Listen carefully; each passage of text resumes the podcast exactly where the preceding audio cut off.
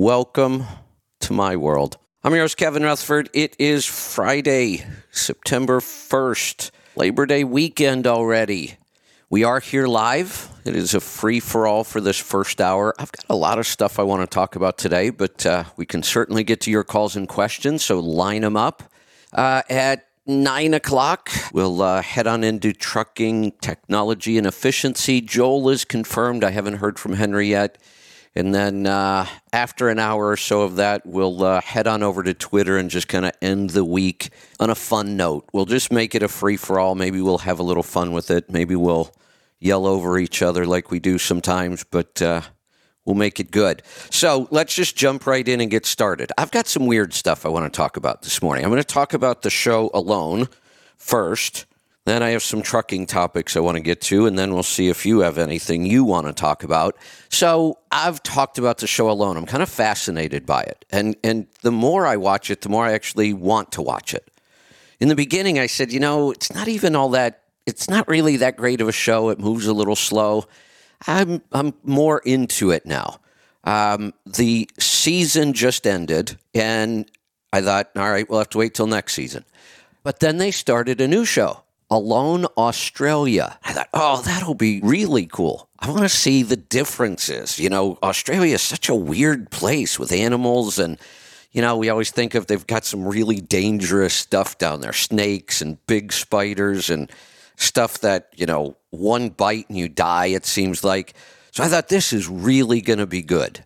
I don't even know what to say. I want, I, if somebody else has already seen this, I've got a question for you, and I want some other people to go watch it and see if you get the same feeling I got. And I'll just tell you the feeling I got. This is possibly the mo- most woke version of the American show that I can imagine. Really, I, I, I don't know if I'm just way off base on this. I don't think I am. I want somebody else to go watch it. So, first off, I still hold on to this image of Australians that they're all like Crocodile Dundee. Um, or, you know, I've always kind of thought of Australians as like Texans with a weird accent. You know, they're they're outdoors, they're rugged, they're independent. You know, they'll they'll take on a crocodile, and yet over the last couple of years and the COVID response and everything that went on, it, it really was an eye opener to how awful that country has become. Possibly worse. Well, no, not possibly. Definitely worse than the United States in this issue. They had COVID camps. It was really bad. And when you watch this show, you can see it. What a bunch of weenies. I am not kidding. Uh, it is, I don't even know where to start. Um, first off, I would have expected that these people would have been better at this. Again, it's just that misplaced image I have. Uh, there were three or four people out within the first three days. Three, I think, and then maybe another one on the fourth. Uh, but they dropped quick. And first off, many of them just don't look like they're going to be able to survive in the wild. And then their attitude it's just a bunch of whining and complaining. Then get this one guy got pulled from the show because he got COVID. They, they, have, they have rapid tests with them. And the guy gets, you know, he's not feeling good when he wakes up on like the third day and he pulls out his COVID test and is positive. So they pulled him off the show. I thought, come on. There's no way. That is that that is so staged. That is bullshit. Unbelievable. Um, and and it gets worse. That's all I'm going to tell you. Just I want other people to go watch. I don't even know if I'm going to be able to finish it. Although now it's become like a train wreck. I can't look away. What a bunch of whiners. And it, and I will say though that the place they are in is awful. I can't even imagine. You know, when I see the the shows up here at what Reindeer Lake, I think it was, and up in Victoria, I love that part of the world, the the outdoors. That's why I live here, the Pacific Northwest, the big pine trees and you know open forest that you can walk through, and big game and streams and fish, and I love that. This place, they're in Tasmania. Um, so it rains 255 days out of the year. The forest, or whatever you want to call it, is just so overgrown and nasty.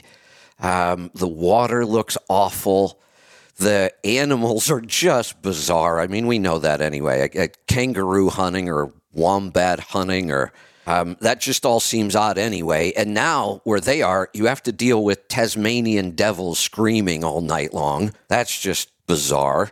Uh, one of the guys who tapped out early, and I really thought when they kind of did the introductions that this guy was going to win it. I'm like, how are you going to beat this guy? Um, he's what they call like a First Nation. Um, which would be like a Native American here. And we have lots of different tribes. Um, he's one of the first world or, or uh, First Nation tribes. And, and still very closely tied to that culture. His ancestors still live this way. And I thought, how are you going to beat this guy? Except he tapped out either, I think it was the second day. But his explanation of it was really interesting. I, I really got a lot out of it. He he when he got there, by the way, he has this whole ritual that he goes through and he explains it. Um, his tribe, his ancestors were nomadic and they would move from place to place based on seasons and resources. And every time they would move into a new place, they have a ritual. They have to honor the land before they do anything to change it or or take away from it. They have to honor it first. And he goes through this whole ritual. And I'm like, oh, yeah, you're not going to beat this guy. Except he tapped out. And what he said was really interesting. He said, Look, I didn't really understand this until I got here. And he said, When you make it a competition like this, that all somebody has to do to win all of this money is make it the longest. He said it immediately becomes a fight against nature. It, it, it there's no long term thinking.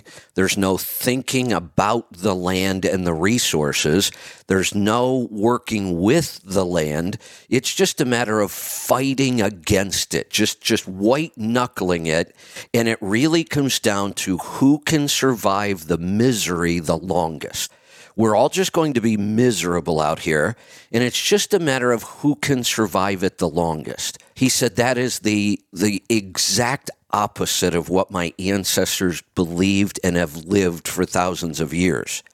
We work with the land. We become part of the ecosystem. We don't fight against it. But he said one person out here can't do that. Uh, you know, I've talked about that, that as humans, we had to have tribes. We could not survive alone. And this show is just a really good example of this. These, these people have crazy skills. I've talked about this. I'm so amazed at what they're able to do, what they're able to make out of just stuff there on the land.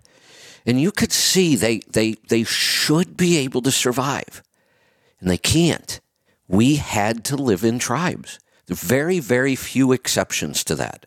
Maybe none, really. But that, that was such an interesting take that he he just once he realized and and that was like a, a, you know a learning moment that this was just wrong that even this contest just just goes against the way we really should be living in nature uh, the other thing about this area I mentioned here we have big game, tons of fish, big, big fatty fish, salmon, and boy, not hard to survive here as far as food goes. There, there is nothing you know, they all knew they should be looking for things like wombats and um, all the marsupials, but they, they've all walked around their entire areas. There's no signs of anything living. Uh, by the third day, um, nobody had secured any protein yet. And then I think one woman caught an eel, not even a very big eel. But here's the other thing. I think here's another one of the woke things. I think the woman who caught an eel is is primarily vegetarian or vegan because she talks about that she doesn't really eat meat and she doesn't like fish and um, she's a biologist and so she but she catches this eel and she cooks it you have to watch the scene where she tries to eat it she can't. She's gagging and and making all kinds of crazy noises and uh, she's almost rolling around on the ground just trying to swallow a bite of this eel.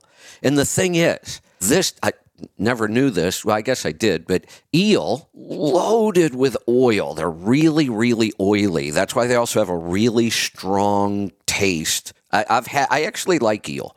Um, I've eaten eel sushi, and I, I like eel, but it is really, really strong. Um, so she, it's just hilarious watching her trying to eat this, and then she finally just says, "I can't." And what she is holding in her hand right there was like 18 days worth of calories or something. There's so much fat in there. That would have been the ultimate survival food for her. And, and there's not much food around, so that, that eel would probably become really important, and she just can't choke it down. I, like I said, the whole thing is just so uh, woke. I, I can't I can't think of any other way to say it.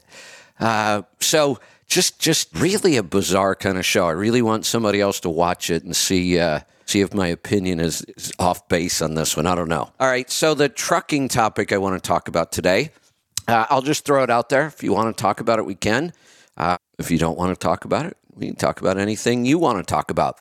One, the, you know, the pattern I've noticed with these trucking associations over the years, and, and many of these have really kind of been at odds with forever. The one exception, really, and I've said this for years, I've always really loved NASTC's model. Uh, and, and we just agree on a lot of things that education is important, that working with brokers, not fighting against them, is important.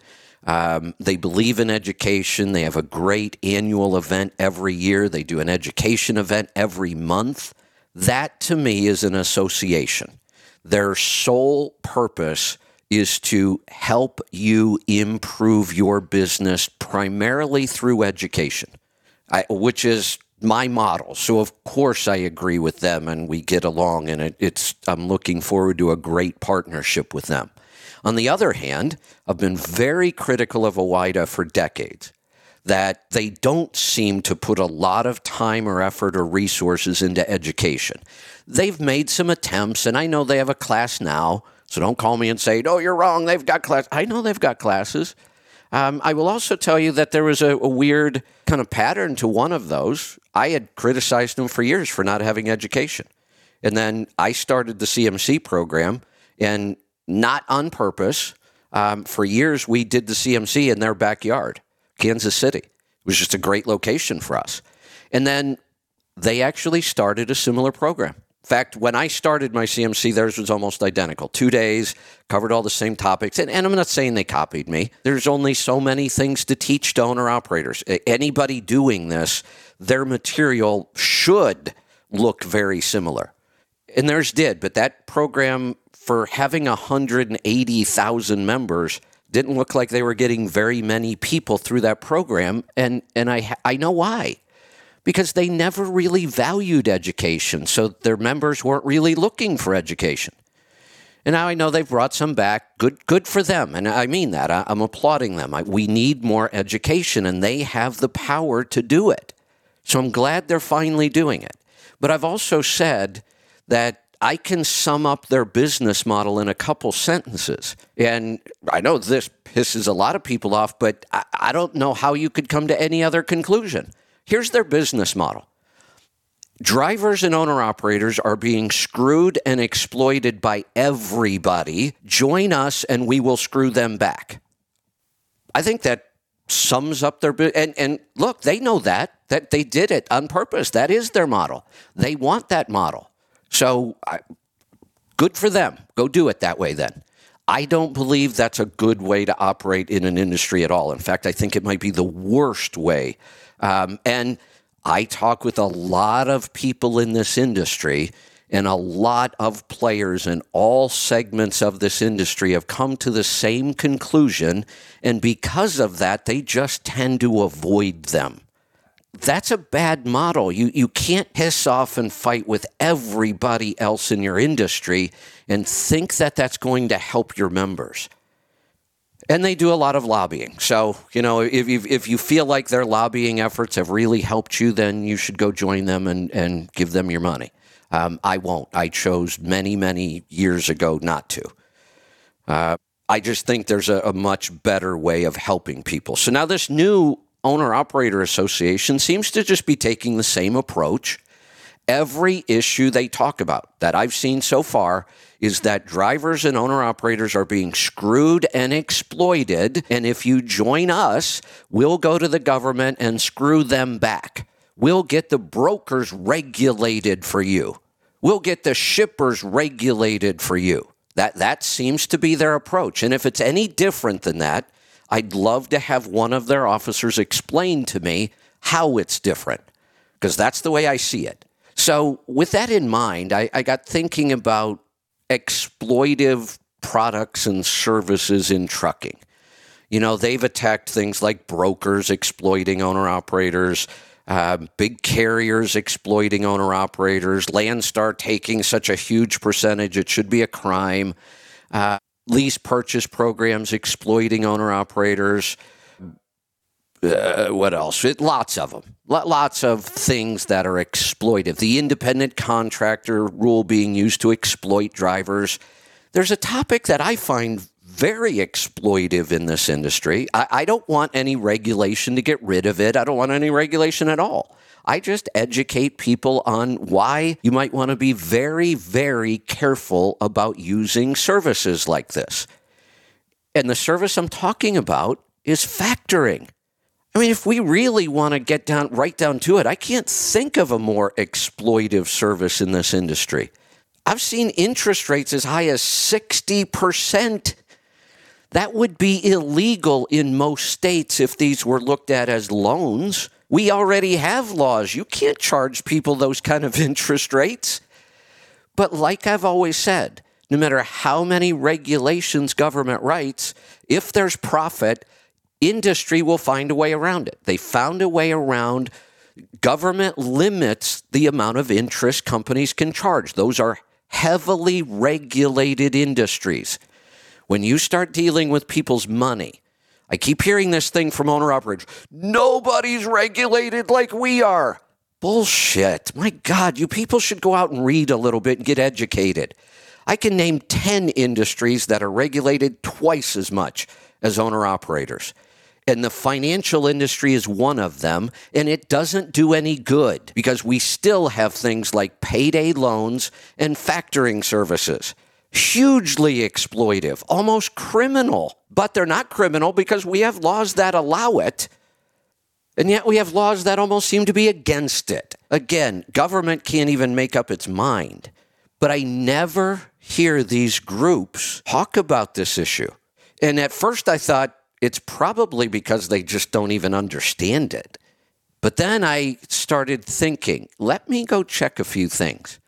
So I went and checked some websites and a couple other things. Interestingly enough, factoring services seem to spend a lot of money sponsoring and, and associating with associations and influencers. And the kind of influencers I'm talking about are these people like TikTok and YouTube where they build really big followings. And by the way, most of those people have bought those followings. Twitter is actually trying to crack down on that. Twitter is trying to put things into place to make it much, much more difficult to buy followers. I could go onto Twitter right now. I could still do it on Twitter. I can do it on Facebook, YouTube, all those other sites all day long. I could go buy a hundred thousand followers today. It'd take me a month or so to get them all into my system. But if I wanted followers, I can just go buy them. And unfortunately, many of these companies, when they look for influencers, they don't care what the influencers are promoting or saying. All they want are numbers, they just want eyeballs. So I, I, found many of these groups and influencers are heavily sponsored by factoring companies. So I just might uh, spend more time talking about uh, how exploitive factoring companies are. Now, I'm not going to ask for any kind of regulations. I'm just going to tell you to vote with your dollars. Don't support these companies. Now, every once in a while, I run across an owner operator who's using it, understands all the expenses, and is actually using it in a way that might make some sense. And when you get up to bigger companies, leveraging money like factoring actually becomes more common. There's a lot of risk involved, but they do it. Um, oh, speaking of that, by the way, speaking of a company that heavily leveraged money in a very risky way, not factoring, but but things that are similar, very very risky, expensive ways of raising money, uh, looks like they're in trouble. I was shocked when I saw this this morning. Let me go find the uh, exact details here. Here's the headline: Convoy cut off by OTR Solutions. Um, OTR Solutions is a um, factoring company. So here we are talking about factoring. Um, they will no longer pay your freight bill if you use Convoy. If you're factoring through OTR Solutions, you better understand don't book a load with Convoy because you're not going to get paid. They are now on the do not buy list. Uh, there were some numbers in here. What, what were, those numbers? Um, the OTR official said that OTR asked Convoy to pay down an outstanding balance from $500,000 to $300,000, but Convoy said that it could not. Now, Convoy is backed by people like Bill Gates. Convoy has taken in so much seed money over the last couple of years. I've talked about it every round when they get hundreds of millions of dollars. I've talked about it. Now, let's think about this. I, am not bragging, but our, our little 10 employee company with no seed money from anybody, if I had to pay down a $200,000 debt right now, we could do it. That shouldn't be that big of a deal, even for a company our size. That that's the kind of cash reserves you have to have to get through some of these cycles. That's what I've been talking about since 2018. I've said our focus is saving cash. We need to get ready for what I think might be a really tough economy. And a couple of hundred thousand dollars in cash is not that's not a lot for even a company our size. I, I think that's just what's necessary to be comfortable. And here's a company that's received hundreds of millions of dollars and they can't pay down a $200,000 debt. The, the company isn't even asking them to pay the whole bill. Like, um, yeah, they're only asking them to pay $200,000 down. And Convoy said we can't do it. And then when OTR, now, this is all in their contract. OTR has this right because it's been written into a contract. OTR asked Convoy for their financials. That is an important part of a deal like this. So don't anybody out there confuse it with brokers needing to show their profit margins on a load. This is very different. This is all in writing, agreed to by both parties ahead of time. And it's very common in an arrangement like this. So OTR said, hey, look, we're kind of worried that you got a half a million dollars behind.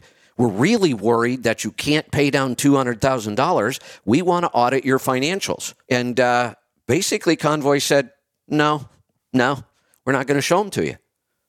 That's wild. It's kind of a big deal, I think. Maybe not, but uh, that's kind of a scary sign for what might be going. You know, Surge Transportation had to reorganize. Now Convoy's looking like they've got big money problems. So, how is it that the biggest brokerages are controlling the rates to put owner operators out of business? No, they're going out of business. Just a lot coming together in uh, in all these stories. Um, seems like I had another comment along those lines, but I can't remember what it was. So maybe I'll get to your calls and it'll come back to me. Let's go to Pennsylvania. Brian, welcome to the program. Hey, Kevin. Hey, it, you can't run a trucking company without factoring. Come on. Come on. don't you know anything? I, you know, I, I don't know why I, I try to tell people, hell, I could show you a much better way to factor. If you have decent credit and you can get a couple credit cards, I'll show you a way to do this almost free. Yeah. Well, you know, uh, you got a home equity before, loan from. you know, think co- about this. I was telling people that were in good financial shape. Not a bad idea to have a home equity line of credit already in place. Just leave it there. You don't have to use it. You may never use it. But if you want it, it's there. And with a HELOC, I can really do this cheap.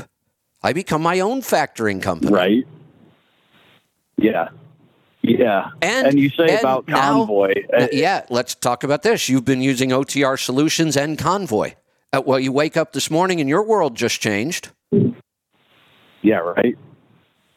Yeah, and and as you know, so many companies, even big companies like Convoy, are run right on the edge. It's crazy. Um, Oh, you know, the company I used to be leased to Hey, Brian. was one of them. You know, hold, Yeah. right. Hold on one second. I, I just remembered what Sure. um, what the other comment I wanted to make because we had an interesting space yesterday. Um, I was we I started that space at ten fifteen, I think. At two o'clock, I called a 10 minute warning and said, I, I got to get out of here. Um, and then the very next person that spoke up kept me there till three. And at three, I had to go because I had an appointment. But this was the topic. this this caller came in, and uh, really, I haven't heard much from him before.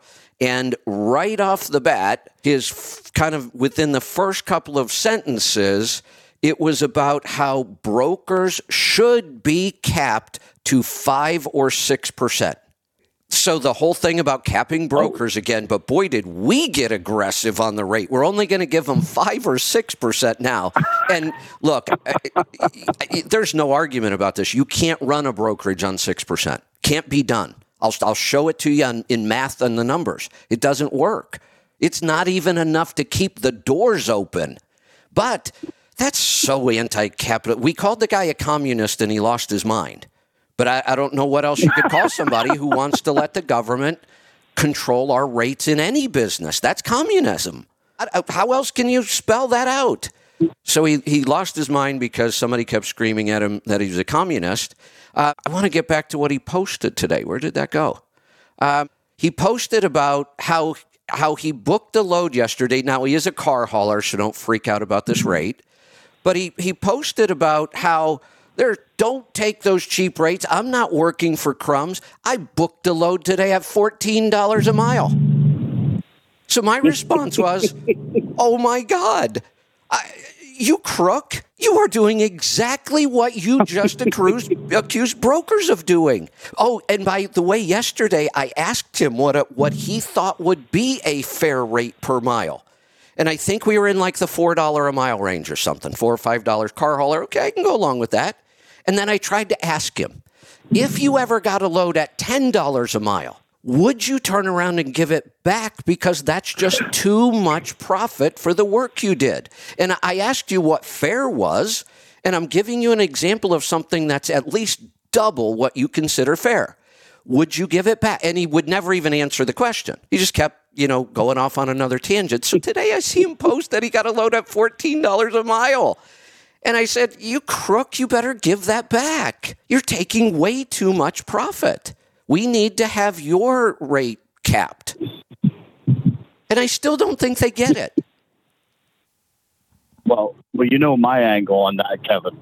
Every time anybody says a rate per mile, I want you to picture me saying on how many miles and what was the total gross, because you know I'm the course, short haul right. guy, Exactly. and, and, and rate per mile is most meaningless if you don't know the length of the haul. Um, and where it's going and, where it's coming from. and Blah how blah many blah. days you're going to tie yourself and your equipment up for. Exactly. Yep. Yep. All right, go ahead. That's that's enough of my ranting today. All right. Well, I'm glad I reminded you. Um, are are we doing trucking technology and efficiency today? Uh, we are. Uh, Joel's joining me. He's confirmed. I haven't heard from Henry or anybody else yet. Um, I did finally hear from John Walco. He's been very, very busy racing this year, and he's looking forward to coming back. So, I was I was beginning to worry about him. I hadn't heard from him for a while. So, Yeah, I was worried too. I thought you fired him. No, Uh, no, poor he just guy. kind He's going to have to try to get unemployment. I know he kind of just disappeared on us. Yeah. Well, I'm glad. I'm glad that he's uh, still floating around and wanting to get back in. Um, so uh, I know I, I'm Oh, going to have wait, to wait, jump wait. off. I'm not going to have. Yeah. I, I did find it. All right. I, I just want to go back and see if. So here, I want to just quote. I did a run for $14 a mile yesterday. 85 miles. Oh, he did give us the length. Paid me $1,200. Don't settle for crumbs, y'all. Do you know? It, and I'm sure this next sentence is a is a is towards me and even more towards my listeners. Listen to this next sentence. Do you know why parrots have newspapers under them? All they do is shit all over everything. You know what that's all about, right? That's about when he tries to debate people that, you know, I guess follow me. I even hate that word. That they say the same things I do. Well, well of course they do. It's right. I mean, it just is what it is. What, of course, we're all saying the same thing. Uh, so I thought that was, uh, and then he, so, and then when I asked him, you know, about are you going to give some of that back? My very next post, I immediately said, oh, by the way, congrats on s- securing an excellent rate. Very capitalistic of you. I'm proud. And he came back with, I don't make bread with, br- with crumbs, brother. Good, good. Why can't you let everybody else do that too then? Go get as much profit as you can. That's how free markets work. Right. It's like they don't even understand. they're they're so blind to this that they're doing exactly what they're accusing these guys of and then bragging about it. Right. It's it's it's kind of hilarious. Uh, But it makes for good radio. Well, at least I Um, think so. yeah. There you go. There you go. Well, I'm not going to be able to join for technology and efficiency today, but I kind of had a, a a drive tire. Uh, I want to I want to get everybody talking about drive tires because you know fuel's cresting five bucks a gallon here, and Yep. um, Rates are down. and uh, rates are down, so money could be a little tight, I, I right? but I, know I know what you're going to say. Just just buy those Michelin's, Brian. Don't even worry about it. Um, and I'm running numbers on it. It's it's tough because so honestly, Michelin doesn't. Go ahead. Michelin's very proud of their tires, no doubt about it. I, I've said that for years, and there are times, and this is one of them. Um, and Mike's been talking about this for a while. That some of these first line tires, like our best tire that Michelin's putting out, um, especially steer tires, we started to see some weird wear issues on those. You have to be careful with those sometimes. Um, and Mike and I talked several times about how some of the second line tires might now be the best value. So, yeah, if you're looking at something other than a Michelin, a Yokohama, a Continental, uh, and some of those are first line too, but um, not quite as expensive as Michelin. I, there's nothing wrong with that. You know, watch rolling resistance. Don't buy a ridiculous tire just because it's cheap. But there's there is a way to balance this between how much I'm spending and do I really need the top of the line tire? Right, right. Yeah, and it's getting hard to get rolling resistance numbers out of out of Michelin for anything that they they didn't make. Well, Their list is a little outdated. It, is, and, and I understand why. The testing is extensive and expensive. We, and as tire manufacturers keep bringing out new tires and changing their models, Michelin has to go do that again. And you think about, you've looked through a list of tire models, right? There's hundreds, Yeah. hundreds, and they have to test each one. Oh, and they, yeah. they do multiple testing. I've been through it. They do computer simulated testing. They do real world roll down testing. I got to drive a truck on their roll down track. I mean, here's here's one of the ways they test rolling resistance. They get a day with almost zero wind. They've got a long straight track that they do this. They get the truck up to a certain speed, and at a mark in the pavement, it gets kicked into neutral and they just measure how far it coasts. And they do it multiple times, but that that's one of their tests. So testing each tire is expensive and time consuming. And it, but here's another thing. This issue of rolling resistance gets smaller and smaller as more and more tires become low rolling resistance. You know, there was a time when Michelin was just killing everybody on this, and that's not the case anymore. Many of these tires now have low rolling resistance. Yeah, and, and one of the ways that I tried to kind of reverse engineer this, and others can do this too, uh, Yokohama also has a rolling resist. Well, they call it a fuel savings calculator. They Right. make it quite a bit more complicated, but they have a lot of current competitive tires listed. And I looked up a lot of them, and and I basically found out they're all about the same. That's what I mean. Um, right. But yeah, but um, if you believe Michelin's numbers, um, they're still about twenty points better than than everybody else if you get the latest and greatest, like the the D plus or the D two. And if you run the numbers, it's worth spending the money. So, uh, but it, I'm still like, I don't know. Here's here, here's a, know? here's another interesting piece of news from the broker world this morning. Coyote Logistics laid off an unspecified number of workers this morning. These big brokers wow. who have been controlling the rate are, are must be total idiots. They're they're able to control the rate, but they still can't stay in business. What a bunch of dummies. Yeah, right. Look at them having to control their costs. That's yeah. ridiculous. Sheesh. What's with that? Interesting. So- Um, uh, th- these Yeah, are these are big companies, and th- this does not look good. Right. Might be time to yeah, hunker so down I'm, a little. I'm looking at it. Yeah. I believe it's Yokohama's second tier, Galaxy. Ooh, It's like their India tier. that's I, that. Now Yeah. we, we'd be talking third tier.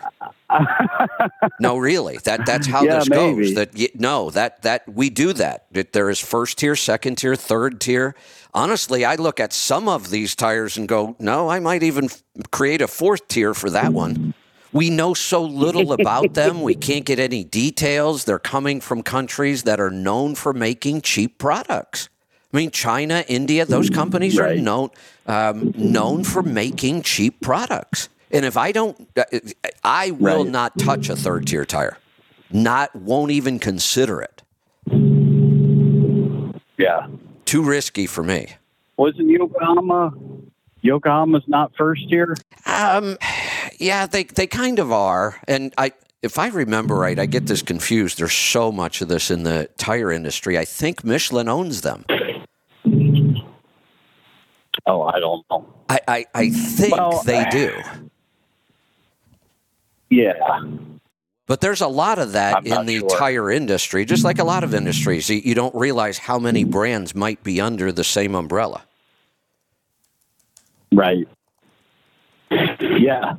Yeah, it's a it's a wide world. I'm looking at everything from them at 385 mounted to, you know, Michelin super singles at like 1350 not mounted.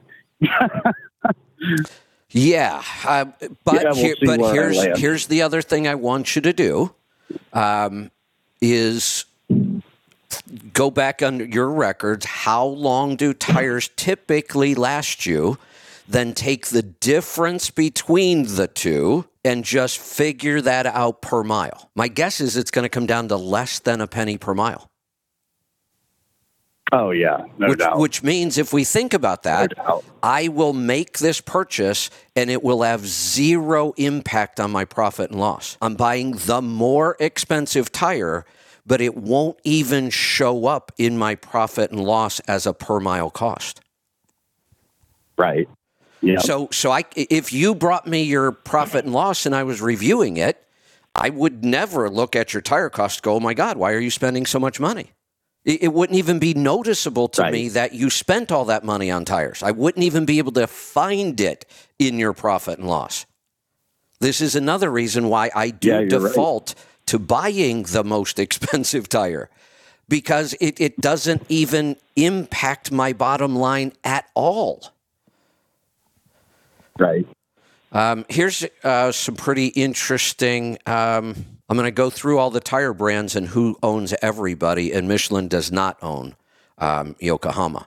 So Continental owns Barum, never heard of them, Uniroyal, Matador, General Tire, Mabor, Semperit, Sportiva, Viking, and Gislaved. Um, Michelin owns Kleber, Kormoran, Riken, BF Goodrich, Taurus, and Uniroyal.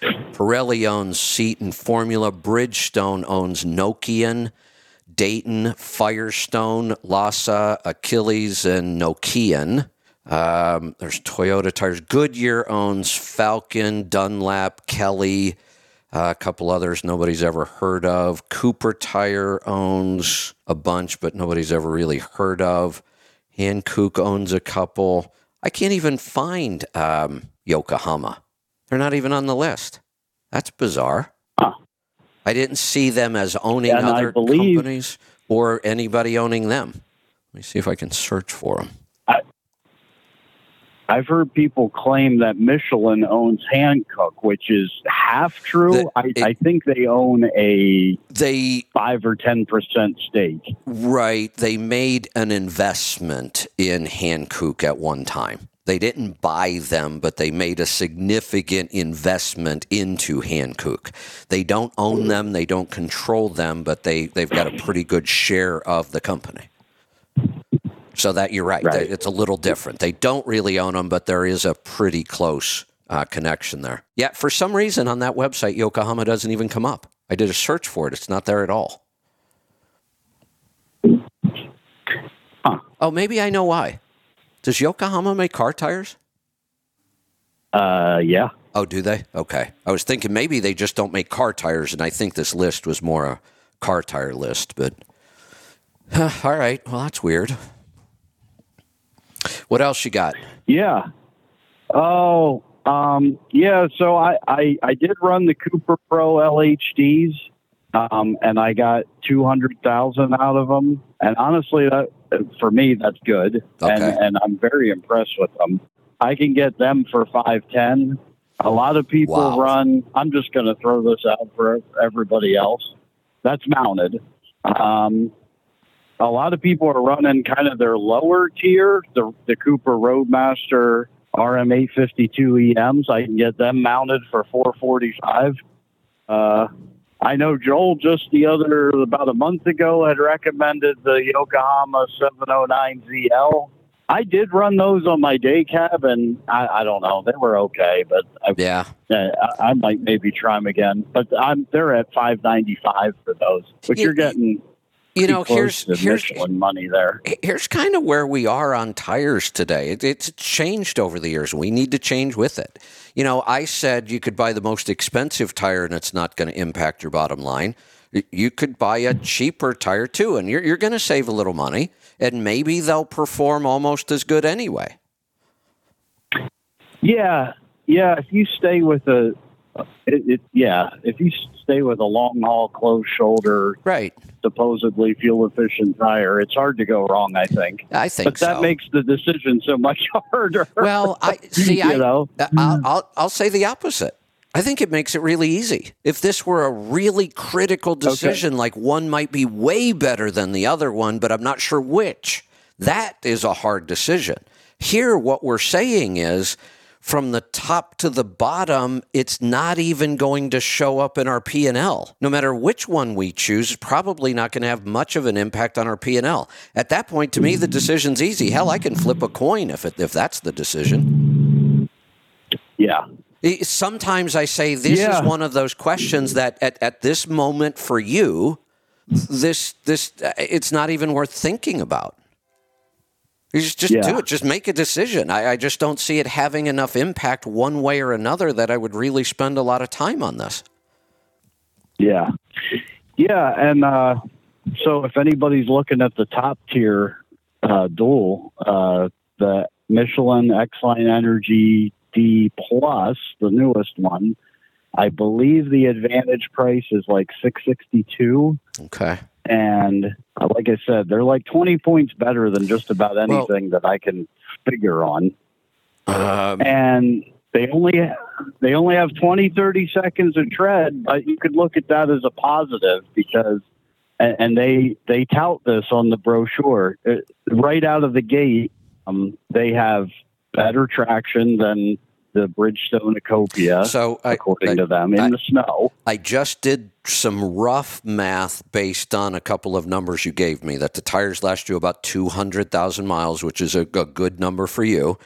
The price spread I saw uh, from 400 and some dollars to 600 and some dollars. You do the math on 200,000 miles worth of wear, and it's less than a penny.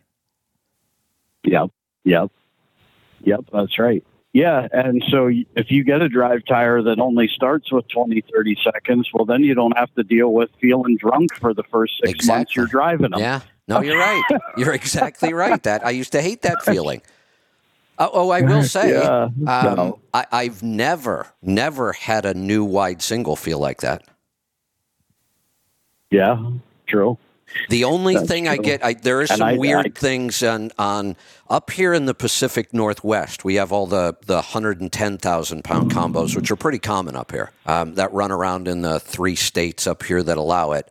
We tend to get really deep rutting in the road because of those heavier trucks.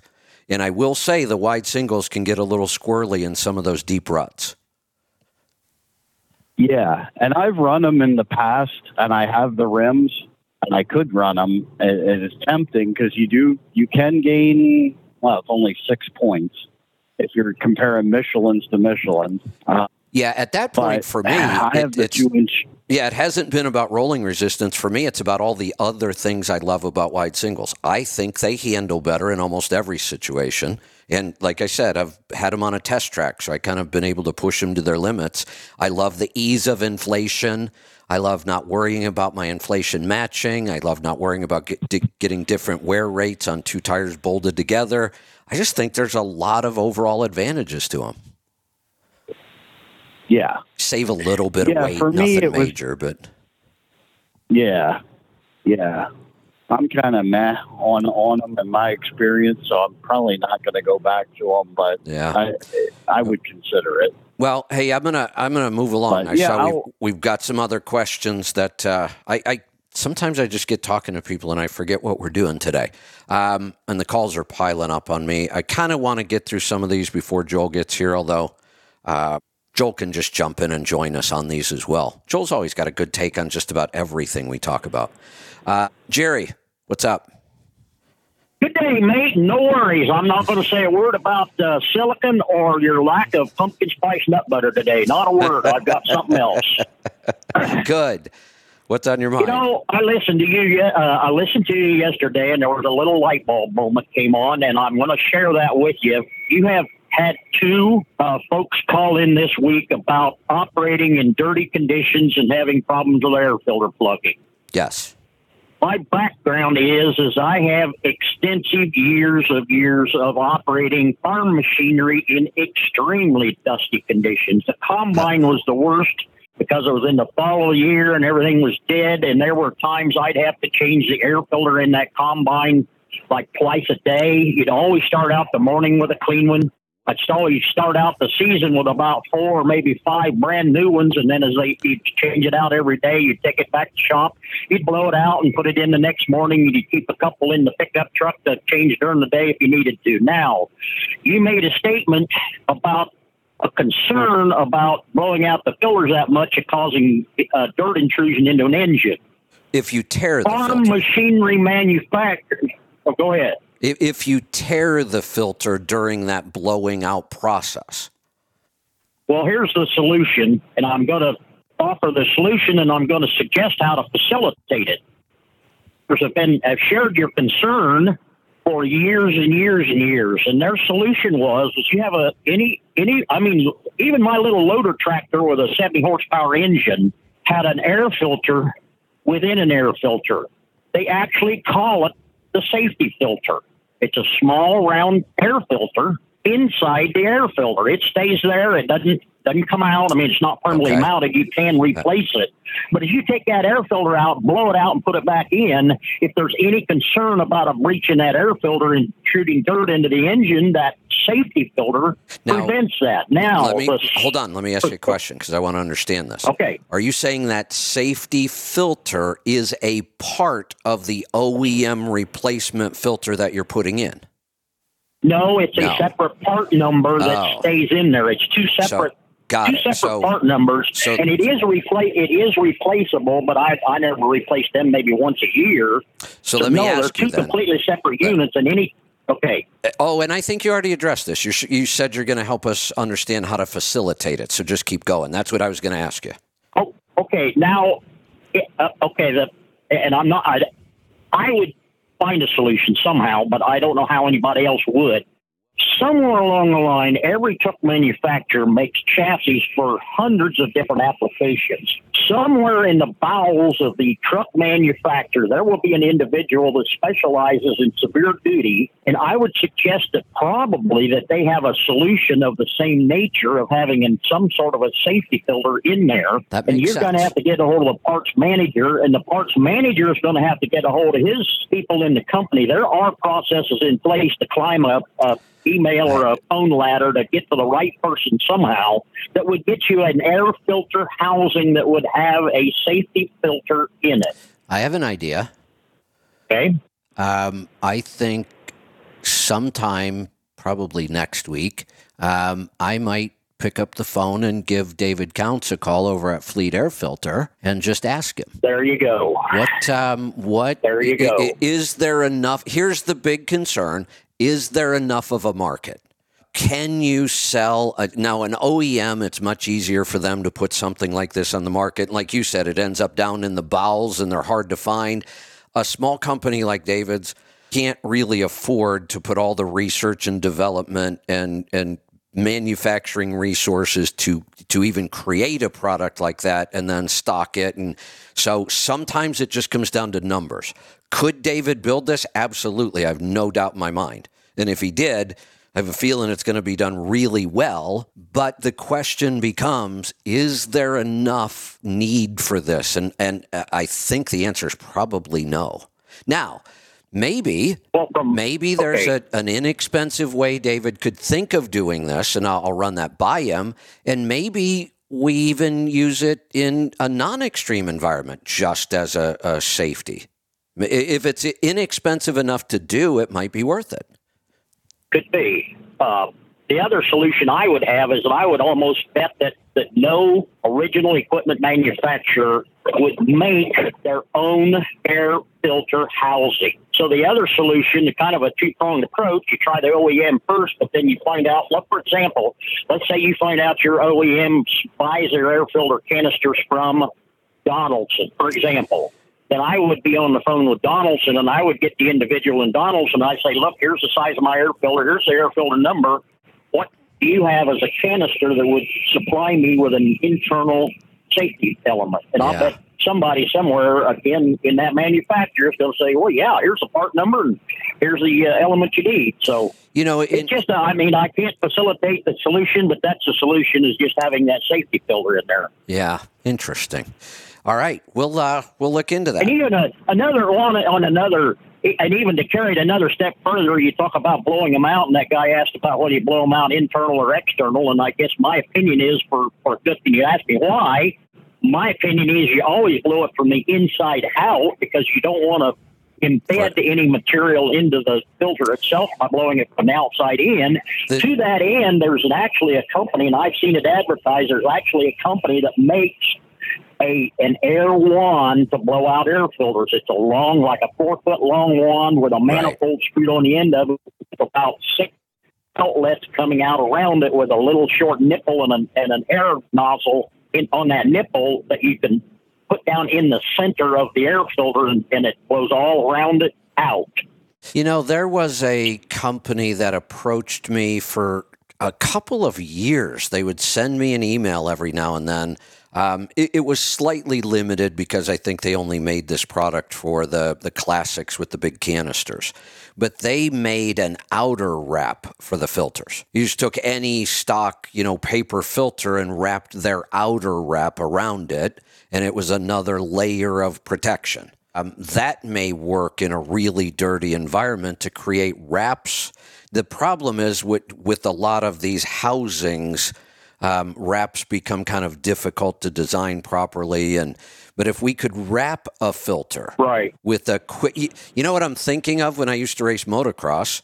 Um, if we had a really if we had a really muddy day, we used to to have stick on goggle screens for your goggles, and I might have six screens on my goggle, and I would just reach up and tear one off when it got too muddy and then the next one would get muddy, and I'd reach up and tear that one off, and you would hope you had enough of them to get through the the moto. Kind of the same thing. You you have an Hell, easily Kevin, uh, changed but, wrap that you can have a bunch of because they're cheap, and maybe you just keep changing a wrap.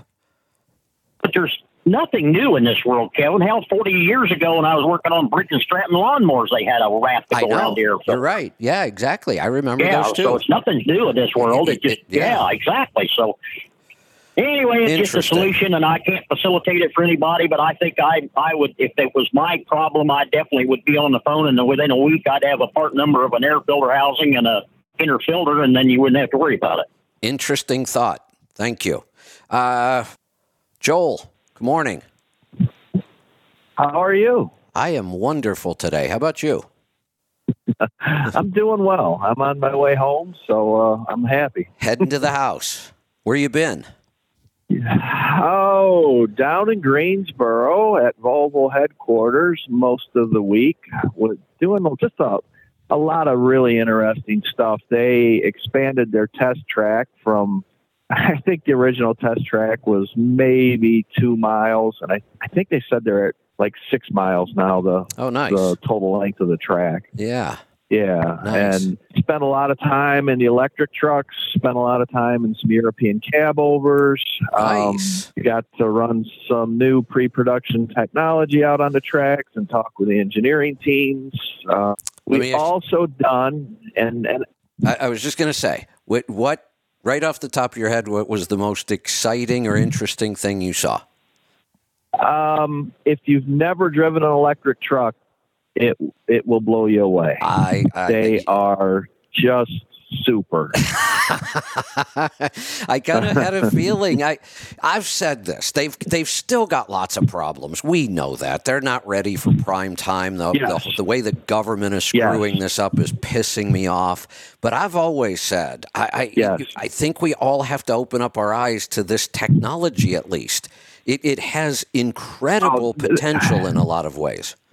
There is no doubt. They have a 7% grade with a curve on it, and you take that electric truck and have you, you hit down that for 7% curve, grade right? like it's not even there. Yeah, that, that is exactly right. It's uh, There is no doubt as that technology matures, it is going to displace diesel, and rightfully so, and it should. And nobody should be disappointed by that.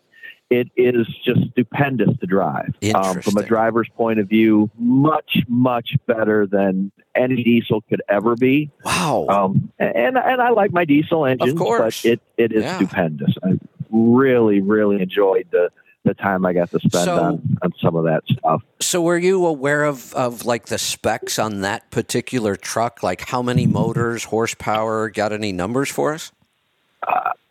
Well, I, not a lot that I can share, but I can Okay. tell you it's more of a traditional. It goes through a two-speed I shift, and Okay. it has a, a regular axle and back. It's not direct drive stuff, and uh, Interesting. there are some advantages, believe it or not, to running through a transmission. Yeah, there they probably are. Explained to me, Right. and it was it was just really interesting. Uh, but um, I, I, I Yeah. Honestly I was shocked. I'll bet. I like, I'll wow, bet. Yeah. this, is, this is really good. That's so pretty cool. um, I know a lot of guys are are just you know no way electric and it's bullshit. It is not. It is the real deal. It is not ready yet. You are 100 percent right. It will be a while before it is ready, but you will not be disappointed when it is. So. Um, uh, very cool stuff. Nice. I also also done some stuff with a um, traditional media publication while I was down there. I can't give out any names or details of this yet. Uh, I can give you a little bit of information, and this is this was really cool. I had a lot of fun doing this. So Volvo has the original uh, VN. Uh, they call it their P truck. It was their the truck they developed for the release of the VNL. It's a 1996. And check out the spec on this thing. It was a 425. This was a D12. It was a 425 1650 Okay. which is kind of forward thinking for 96. yeah. Remember, most of like the 60 series Detroits were 500, 1550 or in that Right. neighborhood. Right. So, as we know, hor- horsepower is calculated. So, when you have low horsepower and high torque, that means we make a lot of horsepower down low, something Volvo's always been famous for. It had a 14 speed manual transmission. Re- I don't remember that. We, we no, because they couldn't get anybody here in the states to bite on it. Um, it's I don't even like remember similar to a reading about it. 10, fully synchronized, uh, 14 speed, um, has the deep reduction crawler. This one was a direct drive 14 speed with a 285 rear end gear in a 1996. I'd like to have one of those. And they Can I get one somewhere? it was just an awesome little truck. Yeah. Well, and when when you look at that when you look at that truck right next to mine, you can see that that thought process progression and how far ahead Volvo was at in '96. and none of us I got mean, it. that thing. Well, and and uh, the thing of it is, they took it to fleets. They went all over the place with it. People go, "Oh, a 285 rear end gear. No, there's no way we're touching that." You know, they just Two- nobody would do it. 2000, 2001 So- when I built my first kind of really high tech, you know, all kinds of new technology kind of stuff. I built a Freightliner at the time because I wanted the Detroit. I looked hard at Volvo and I couldn't figure out how to spec one right. I didn't. I didn't understand the engine, Right, and so- I, I didn't even. I don't remember Yes. seeing the 14 speed, and I kind of gave up on it. I'm thinking about Yep. that now, looking at it, going, "Man, give me, give me three or four of those right now." yeah. So so all the things that we like to pat ourselves on the back for, thinking we were first Yeah. with, that we done this, and we done shit. They had it figured out before we did. And I- that truck has a thousand miles on it. Oh, and I was dogging that thing back then. I was telling people, don't even think about that Uh, yeah, D12. yeah. It won't Yep. pull. It won't get fuel mileage. I can't figure you, them out you know what? Rightfully so, because what they done because you know they the it was a fully synchronized 14 speed that had a, a funky shift pattern that people just couldn't get their mind around. so at that point, they had to go with the American transmission and uh, you know the That was the traditional gear ratios, Right. and that that is exactly what's the problem. Because well, you and I said that we ran years. this thing. It- Yes, yes. We ran this truck head to head with my truck, and I had a media person that put himself through CDL school, and he recorded it, the whole thing through, and this is all going to come out on a video. Literally, his first trip out of CDL school, he was in my truck. We ran from Greensboro um, up Fancy Gap up to Dublin, Virginia to the factory and back with flatbeds. They were loaded to 60,000 pounds. It was supposed to be 74, but the other testers grabbed the wrong trailer. So we were stuck with the, the 60,000 pound gross trailers. Um, and it, the, the results were I, I, I drove the hell out of that little red truck. Yeah. I'm, I'm telling you. I, I Nice. put up some monster numbers for that thing. Uh, shocking how good the numbers were for that. Uh, the engineers at all, you know, kind of made bets what we were going to come back with on the red truck, and I, I blew everything out of the water what they thought. But uh, Wow. it's going to be interesting when this video comes out and the results are out, and it, it's going to show fuel efficiency, productivity, driver skill level, workload, all that type of thing is going to be considered in this. And as good as that little truck was with the specs that it had, you have a real hard time making a case for that type of truck. uh, Today. You know, based Right. on this run that we just done. Right. So yeah, pretty pretty cool stuff though. I had a had a hell of a good time. Met a lot of interesting people. Some some people on the engineering staff that I hadn't had a, a chance to talk to. So we had some some really neat conversations. Very cool. We all did listen to Tuesday's show, and did ya? you were asking about yeah double overdrive and single overdrive and how deep. It's not necessarily how far you stretch that overdrive out. It, could be 0.78, it could be 0.63. That doesn't really. It is the actual transmission construction. The dual counter shafts with auxiliary sections are always going to have problems with efficiency, just the amount of lube they have in there.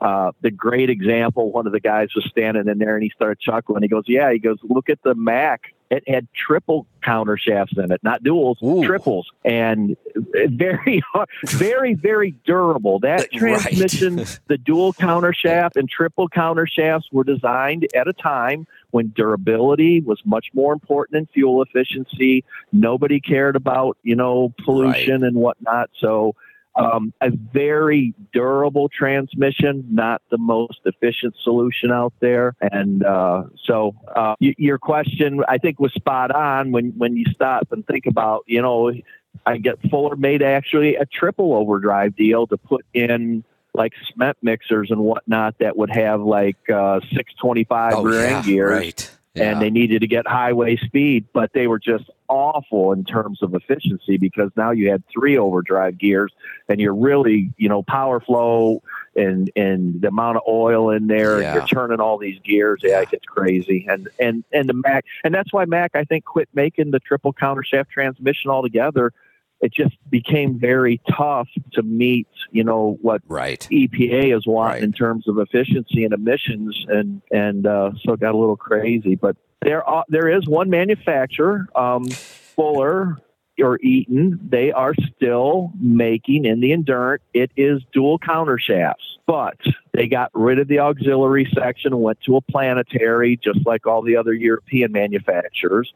So they got rid of that big power drag and they went from straight cut gears, which most people would, are, will tell you are more efficient, and they are if you're comparing a gear that is size for size. But you have to make straight cut gears bigger to carry the power. So they went to a helical cut gear, shrunk the gear down because it, it, it carries more power. And they actually get very nice efficiency ratings out of a dual counter shaft with a planetary auxiliary. Um, however, you are always going to have slightly more drag, and and the shift quality is going to feel different between a dual counter shaft and a very fast, snappy performance you can get out of a So- single counter shaft transmission. The So- other question on Mm-hmm. that transmission model or line are they doing anything about deeper Mm-hmm. reduction? Uh, on the Endurant, they they they have to a certain degree, but you have to keep in mind their customer base Right. is essentially Right. Cummins. It's it's Cummins, Eaton, and PACCAR, and uh, you know it's still my contention that neither one of those companies wants you running their engines at Right. extremely low RPM all the time. So they don't Uh, need I- I- those so- deeper gears. I, I, they they do not. They they get a little bit more aggressive on the overdrive gear, and they did get a little bit deeper, somewhat deeper on the. Uh, so it is an improvement. There's no doubt that Endurant is a very respectable transmission. I still don't think it's in the class of the I shift or the the uh, Detroit Right. the DT12 um, because they are of- true single counter shaft designs. Speaking of Mm-hmm. uh, Detroit, uh, say good morning to Henry. Good morning. Hey. Hey, good morning. Sorry, I was uh, a little bit running behind today getting on. I was preparing to uh, celebrate this socialist weekend. oh boy, now we're now you're going to stick gotta your foot it. in it. Yeah, yeah, Well, it's Labor Day after all, right? that's right. Labor Day coming up. That's right. Uh, don't get me started on on uh, socialist communists. We uh, were either one of you listening to my open this morning? I, I did not catch your opening. I was checking out of. Oh, and uh, wait a second. I just want to let you know before I say this, and I got my hand up in the air. I am part of the problem.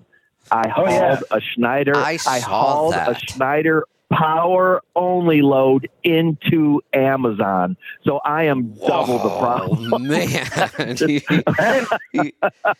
I can't believe you didn't disguise yourself in your truck while you were doing this. Hey, it's Joel, and on top of that, you drive one of them new trucks with them automatic transmissions. So there you got three. And That's right. I and it's a plastic Volvo. Come on. that's that's right. I just hang in my head in shame You all the way should around be.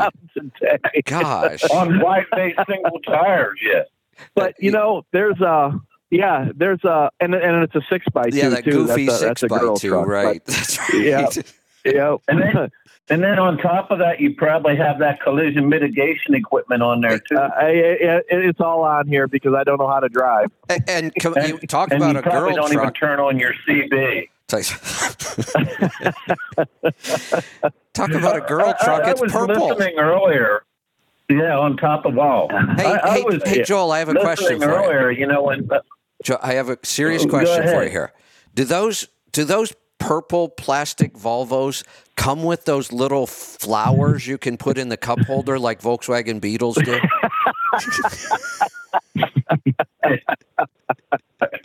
yeah, they're they're all over my truck. I bet. yeah, you know they got those little flower pots for the Beetle that comes right in your uh, cup holder. I'm sure Volvo must Yeah, offer ahead. that. Go go ahead and kick Is me. that- Go is ahead. that what it was? I thought the truck played Barney's theme music every time you turn on the radio. Hey, No, every now, time you turn the that's key, when you press the.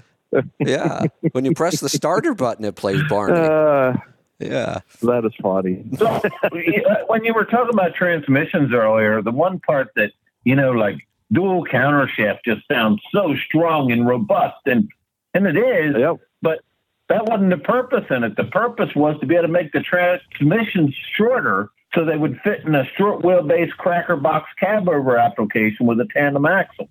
Oh, definitely part of it. The, uh, the packaging of it. There's there's no doubt about it. And, and now with conventionals and there, there's there's no need to to keep the transmission as short as they once did. Because when you look in racing where they ask for durability out of a transmission, you know, because they're kind of hard on them at times, they don't start going to dual countershafts and stuff. It's it's not part of the equation. The, the only the, the big advantage of a dual countershaft transmission in a truck with an air ride suspension is that dual countershaft is less susceptible to thrust loading when you get frame rise and it's it's a little more durable if your ride height's out of whack a single countershaft transmission eh, you know when you're on a, a, a, a, torque reactive suspension that's not leveled correctly can give you some fits um, in, in terms of durability and longevity. You keep the suspension leveled, you're absolutely fine. Even with the torque reactivity and the suspension, as long as you keep it leveled, you're fine. And that's that is the big advantage. It's why Mack had a triple counter shaft. They done a lot of vocational work. You would you know get those trucks on goofy grades and get them all twisted this way and that way. And a triple counter shaft has you know is almost impervious to thrust loading because you're spreading that that that input thrust out over three counter shafts and it's uh it, it makes for a, a very very durable transmission in that regard. But in on highway application it's why you don't see the mack triple counter shaft or you didn't. Um so yeah I, I think you're right henry. There's there's no other really big durability gains besides that that potential for thrust load. But it sounds good to have two counters. Oh yeah, it sounds it it sounds cool. Yeah, I got two counter shafts and I got an auxiliary section and yada yada yada. Yeah, yeah. It probably raises your testosterone level fifty points, I suppose. that might go. make up for driving a plastic. Well, you you drive a plastic truck. I drive a Tupperware truck. a Tupperware truck. there you go. but Uh, Kevin, I got a, a kind of a unique way of looking at this. You know, you guys were talking about you know freight being a commodity and uh, shrink wrapped palletized freight that that you want to stay away from, and Uh, look, I do both. I do specialized stuff with my direct customer, which is very specialized. And, you know, I am efficient enough where I can get out and I can Absolutely. roll palletized freight down the road without any problem at all. So when I hear, yep. When I hear super truckers say, I won't start my truck for anything less than seven dollars a mile and I only do specialized freight, there is nothing wrong with that. I get that. But to me, that just says, okay, you don't have a handle on your efficiency, or those words would never come out of your mouth. Exactly. So I get it. If you if you have a W nine that gets you know four and a half five miles a gallon, and probably the only way you're going to make it is to do specialized stuff. It's the only That's way it's going to happen. point. You're right. Special special specialized freight is great, but you have to understand there's it limits your opportunity out in the marketplace. And, and if something goes wrong, you can put yourself in a real pickle if your truck isn't efficient enough to go out and run, you know, in quotes, cheap freight, palletized freight. Um, I have no problem doing that and making money. Um, Joe, you know the most. I know guys lose their friggin' mind. Yeah, they do. You know the most go ahead. ironic part about this, though? Even the scenario you just said. You've got a big classic that Mm-hmm. gets four and a half miles to the gallon. You have to go out Mm-hmm. and get good paying freight just to make it. So their statements are, are true. They, they can't pull that kind of freight or they're going to go broke. That doesn't mean that that is cheap freight. There is somebody that can profit from that freight, and you're one of them. But here's the here's the most crazy You're thing exactly right. okay, that's your mm-hmm. model. I get it. You get four and a half miles to the gallon, you get four dollars a mile, and you're doing okay. And you, you can't pull that kind of freight. So it's actually a smart decision on your part. I'll give you that. But mm-hmm. you are missing one of the biggest opportunities because at four and a half miles to the gallon, every tenth we get you is a huge bonus program. Why wouldn't you just go after it that is. money? It, it, it is. And the other part of it from the business aspect is, and- and I have a very hard time with this. Um, I, you know, I believe totally in working smarter and not harder. Now, obviously, money can can make the difference on how hard Yeah. you want to work. If the money's right, you're willing to do some extra things. But you know, just think of it from the business perspective. The absolute largest market is that commoditized dry van freight. Uh, yeah, absolutely. There is more of that than anything else out there. That's why it's so a commodity. It's, oh, it's okay. yes, it's, it's just so it's much of great to focus on a specialized market. But eh, look, we all know, and you know this, I know this, Henry knows this. Nothing stays the same in trucking. Nothing. And you might like just like my my direct customer. I may have the greatest direct customer in the world. Somebody may come in there tomorrow and just undercut the hell out of that, and I might be out the door. If I am, guess what? I can run power only, and I'm still going to be just fine. yeah. So yeah. it, it gives you it gives you so much more opportunity, and it's really safety. That efficiency is safety for your small business. It, it truly is because you can literally do anything out there and still make it. It- one of the And, issues. and what's important, go ahead. Joel, you, you need to make sure that you're transparent about your efficiency to those brokers when you're dealing with them. yeah, yeah, yeah, right, right, So- right. Yes, yeah, man. So we don't we don't want to be be ripping the brokers off. So Now, That's the first thing I do. I say, hey, listen, that load coming back from North Carolina to Ohio, it paid eleven hundred dollars. Listen, I get ten point two five miles a gallon. I'll do it for six fifty because I don't want to take advantage of you. Yeah, well, yeah. yeah. I- I- Yeah, yeah, know, yeah. it- that's what it- happens. It- here, two things interesting about this that has come out of these recent spaces we've been doing that are, are get they're kind of they're fun. Um, they get a little wild. That one of the issues that kept coming up over and over. You guys might have been on one of these calls. Um, this idea of there's no barriers to getting into this business, and and we're it just it's driving the rates down, and we have these people that just buy a truck, go into business. It, there's no barriers. It's just so easy.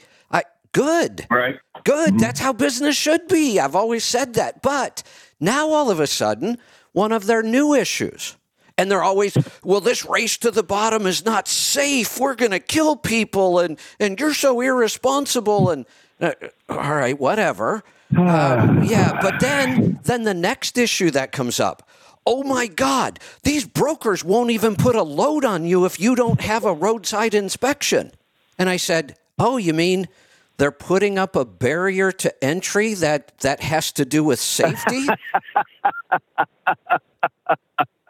and you're you want to run to the government and get them to stop. Are you guys insane? So Can you not hear what you're saying? yeah, eh, they don't.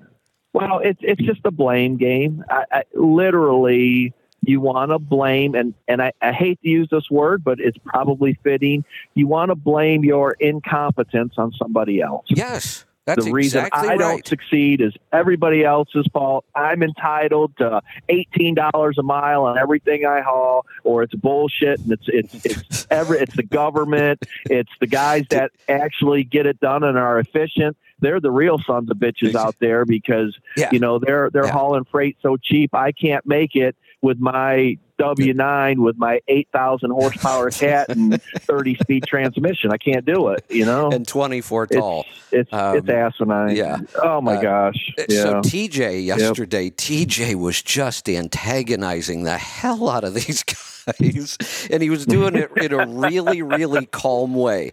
TJ is, you know, TJ Mm-hmm. started with one truck.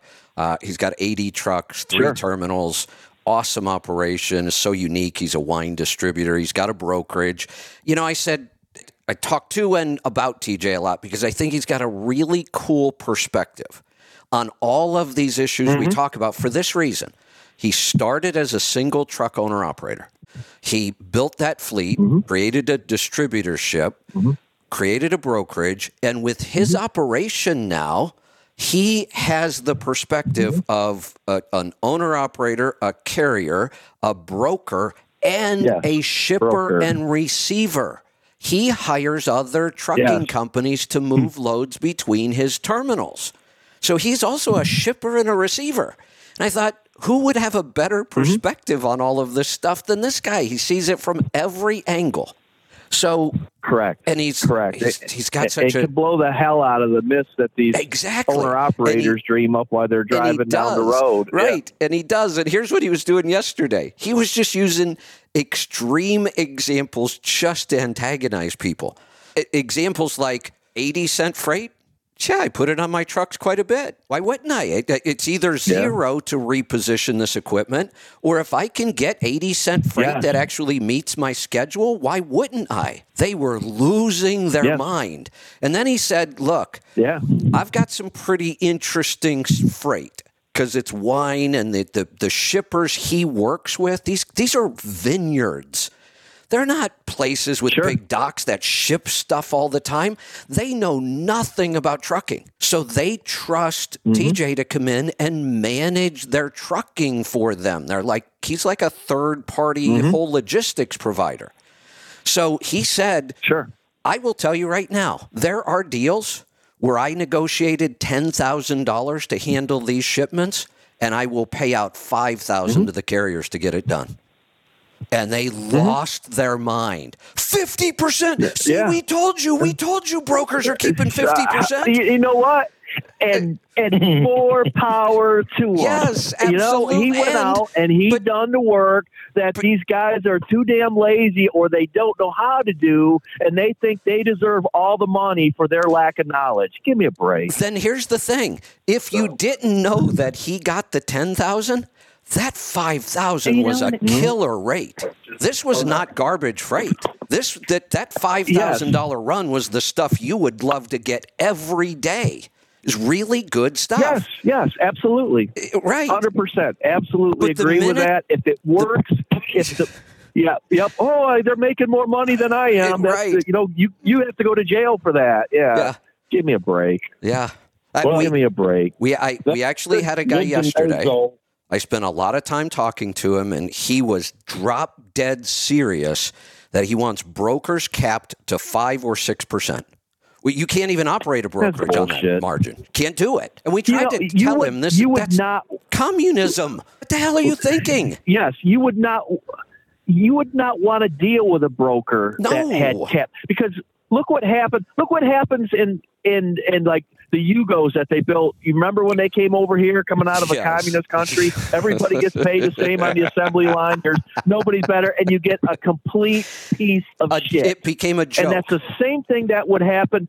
The- the- uh, dispatch and brokers, uh, freight would become such a a almost Oh, impossible right. thing to deal with if you cap cap people's. now you wanna- they're just going to say, "I'm not." You want to hear the really look at funny the part? stress and the headache that this is.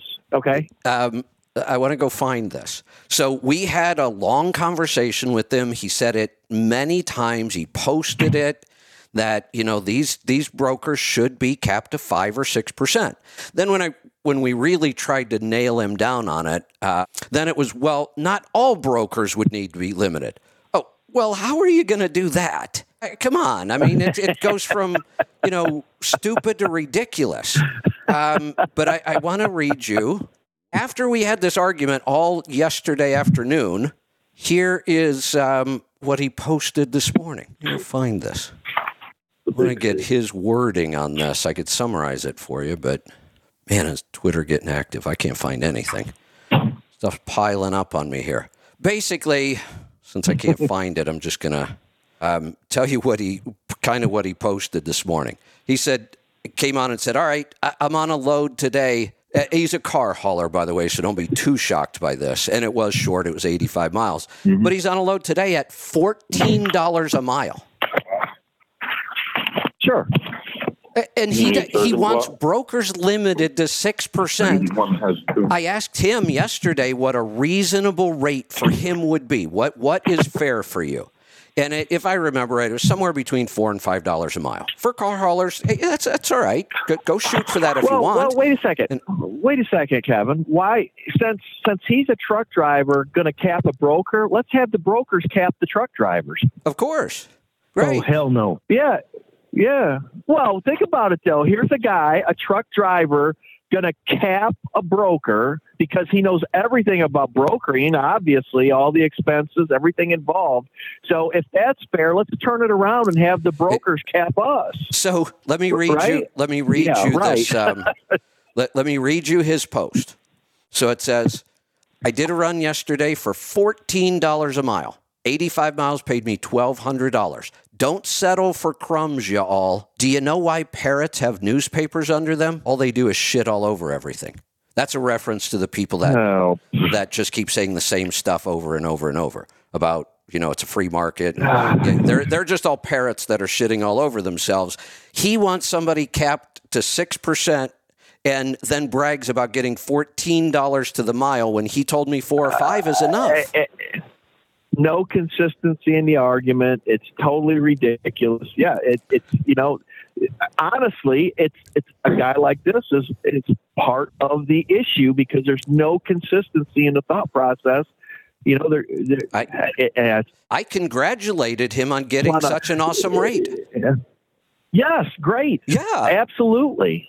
Absolutely. Specialized equipment like that. Look at the overhead he has involved and having to own, you know, specialized equipment that can't do anything else. You absolutely have to have that rate. and One let's think about something else. that I had Let done. l- let's think about something Mhm. else.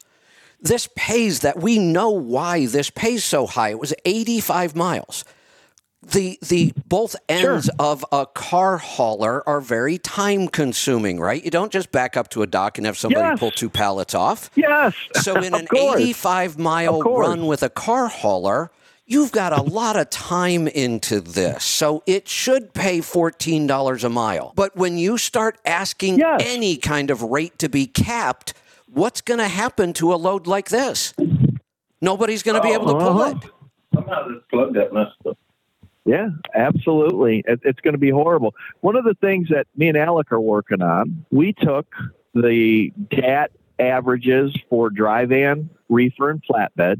Of course, reefer and flatbed national averages are always higher. Then we went in and looked at the ATRI fuel mileage for what's average, and then took my fuel mileage. We're going to stamp it on top of the average dry van rate, and then compare that to the flatbed and reefer guys who are always heavier their fuel mileage. We know what the averages are through ATRI, and then kind of work through that and see But- Okay, so you make 30 cents more a mile than I do, but at the end of the day, who's keeping more money? You are, I can guarantee it. But Joel, Joel, why- Absolutely. but, but Joel, why should Mhm. I have to work hard and invest money to lower my cost? Why can't the rates just cover it? yeah, exactly. That's why the should I have answer you think get. about Right. Why, why should I have to yes, work at why this should- and lower my yeah. cost? Well, you shouldn't, and you don't have to. You can be a company driver, and that's where you should be. If that's your answer, that's where you need to be. Honestly, I mean, it sounds No, you're funny, right. No, you're right. if You're absolutely right. And you're saying that you should be a company driver, and then you don't have to worry about any of that. Let somebody else worry about those things and understands business, and just drive the damn truck. And I'm sure once you become a company driver, you won't have anything to complain about then. Oh no, of course not. of course not. No, no. But I, I mean, literally, if, if that is if that's the feedback you're getting, say the solution is you should be a company driver. And honestly, that is the solution in that case. It is. If you don't understand why you need to focus on running a business and being efficient, you need to be a company driver. you know, it, it here's what it reminds me of, and when you try to tell these guys, they freak out. This is no different than what we all complain about in schools. Everybody gets a trophy. That's what you guys are asking for. You're asking for everybody Yes. to win. You want the playing field level so the outcomes are all the same. That's bullshit. That's Yes, yes, I communism. we don't want outcomes Yeah, equal. exactly We want Yeah. opportunities equal. That's all I'm asking for. Just, just don't lock me out of And- and some may- opportunity you know with a bunch of goofy Oh. regulations. You, I don't want a guaranteed outcome. Correct. Yes. Right. Correct. I agree. Uh, I, I I'm agree. Just, in this conversation, I'm just happy to find out that there's more people that are a problem like TJ instead of just me and Joel. Oh no, TJ's feels yeah, good. TJ's the, hey, TJ's going to single-handedly destroy the entire industry. oh what- shoot, that is what, funny. what a weight that is off our shoulders. Right. Yeah. Yeah, exactly, exactly. Ah, It's just not us screwing everything. that's right. Yeah, there's a it, well, it's, it's Oh. all the it's all the parrots that just listen to me, I guess. So Shitting all Kevin, over I had to, you know, I- I had to drop a trailer today, and I am running home without a trailer. You know, and I just don't think it was right that I had to sit down and figure out: do I need to be home at a certain time? If not, should I run ten mile an hour slower? Should I speed? I I, I just don't think I should have to manage my time. I should be able So- to just. Set the cruise control and really go wherever the hell I want and drop my freight wherever. I, yeah, why, why do they even tell give us addresses Why- and stuff? Yeah. Well, let, let- when That's I just- when I I- asked about when I asked this same person about limiting their profit the way they want the broker limited, here was their answer, and it, all it tells you they have zero understanding of business. He made the statement, Mm-hmm. "My income is regulated. I can only work 70 hours." And I said, "Wrong. Your income is not regulated. Your work time is regulated. That's big big difference. regulated. You can you can regulate my work Mm-hmm. hours all you want, and I can go be wildly profitable. Nobody is capping my profit Yes. by capping my work hours. Yep. Yep. And my God, let, let's be real about Ah. this. It- do, I, I, I love to work hard. I've worked hard my whole life, but I don't want to go argue that I need to work more than 70 hours a week. No, of course not. yeah, uh, you know, we should be as an industry, as as owner operators, we should actually be happy when brokers do better. Of course, we really should be. Oh, by the way, did that you, means did, did we are going to get better the, service. Did you hear some of the headlines this morning? I'm, I'm a little I worried. did not. Convoy, OTR Solutions, the factoring Mm-hmm. company, went to Convoy and said, Hey, you've got a half a million dollar bill with us. We need to pay you to pay down $200,000 of it. and Convoy said, Uh-huh. Sorry, we can't. That's that's a problem. Two- that's I- not I in the grand scheme of things all that much money. I made the statement we're a 10 person company. If I had to pay down a $200,000 debt, I could write the check for it today. And, Right. and, and I'm not bragging. I think that a company my size, if I No. didn't have two hundred thousand dollars, I would be worried. That's not a lot of money. Uh, we would tend, yeah, no, right, no, I, I agree, I agree. And- For and- ten people, yeah, And Convoy got several rounds of hundreds of millions of dollars in seed money. And they can't pay down it. And then OTR Solutions, this is part of their contract because this is a financial arrangement. In the contract, it says that OTR Solutions has the authority to audit Convoy's books. They both agreed to it. It's in the contract. So O- OTR said, "Hey, if you can't pay two hundred thousand dollars, we're a little worried. We'd like to do an audit." and Convoy said, "No." uh huh. Oh, yeah, that's a problem. Wow, that's a little Wow. scary. Wow. Well, we have to bring a resident geek in on that one. Is Alec? Is Alec on? Um, no, if Yes, could- I'm here. Oh, there you are. Great. Yeah. Ge- Yeah. Geeking away. Yeah. Did, did you catch all Um, that? Wow. Oh yeah, yeah. I, I, I got it right, right all the way back to plastic trucks versus Tupperware, and uh, so yeah. You know, I want to. I, you know, I, I heard what was said about uh, the fourteen dollars and everything else, and the people whining about that. I'm going to say something a little controversial, as bad as what TJ said. If you can't make it in today's market, you know, we took a lot of grief for Joel posting about the his power only load from Ohio down to North Carolina. I love it. How you know at 280 a mile we were we were a bunch of whores. you know, so if, if you can't make it today, and notwithstanding the fact that you can go get a job as a company driver, which is a very good solution, but then you know what? If you can't make it today, you probably shouldn't be as an owner operator in first place. And so Hey, do hey, yourself Alec, a favor, cut the stress. You're a little too polite. Yeah. Yeah, you, you, you kind of soft pedaled that a little bit, but that's all right. All right. Well, you know where I'm going with it. Right, I, right. You know, I, I don't want to get too many people hackled up, but I know. you know what? We, we should call the herd. You know what? If if the Yes. Darwin had it right, if you can't survive, then you don't belong here. It's that simple. If you don't have the requisite business training and and I, you know, accounting is not exciting. Let's be honest. But you know, doing a spreadsheet showing profitability and getting 10.79 miles to the gallon for the month, that's all good stuff. Yeah. If you're not getting it, you probably shouldn't be here Yeah, I agree. Unless you're hauling cars. And here's the beauty: we don't have So- to go. We, we don't. N- none of us are screaming to for some government regulation to put these people out of business now because they're they're not going to make it. We know they're not going to make it. We're not going to go to the government and scream. There's already a system in place. The free market will call them. Right. Yes. Right. Yes.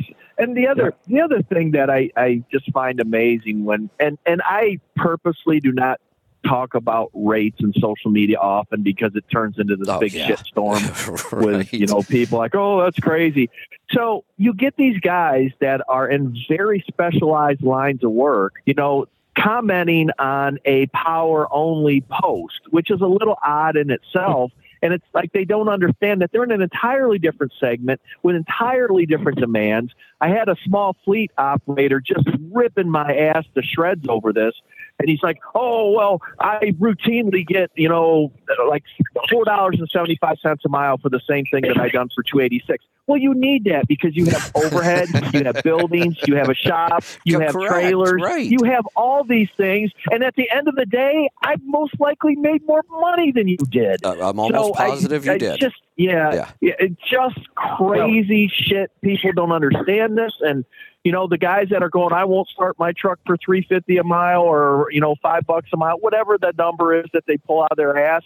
That, that's fine, but you probably have overhead, like we talked about, where you absolutely have to have that to survive. I don't. I'm going to run what makes me money, and I guess that's that. there you go.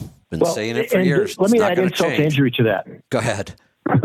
So th- that power only load, um, we went something like 32 miles out of route. We were going south anyway, so it was it was a little extra gravy. It was very little miles out of route. You know, that put us over ten dollars a mile incrementally. Right. Uh, why would you not take that load? That's You'd the be a fool if you right didn't. And it was only That- what seven thousand.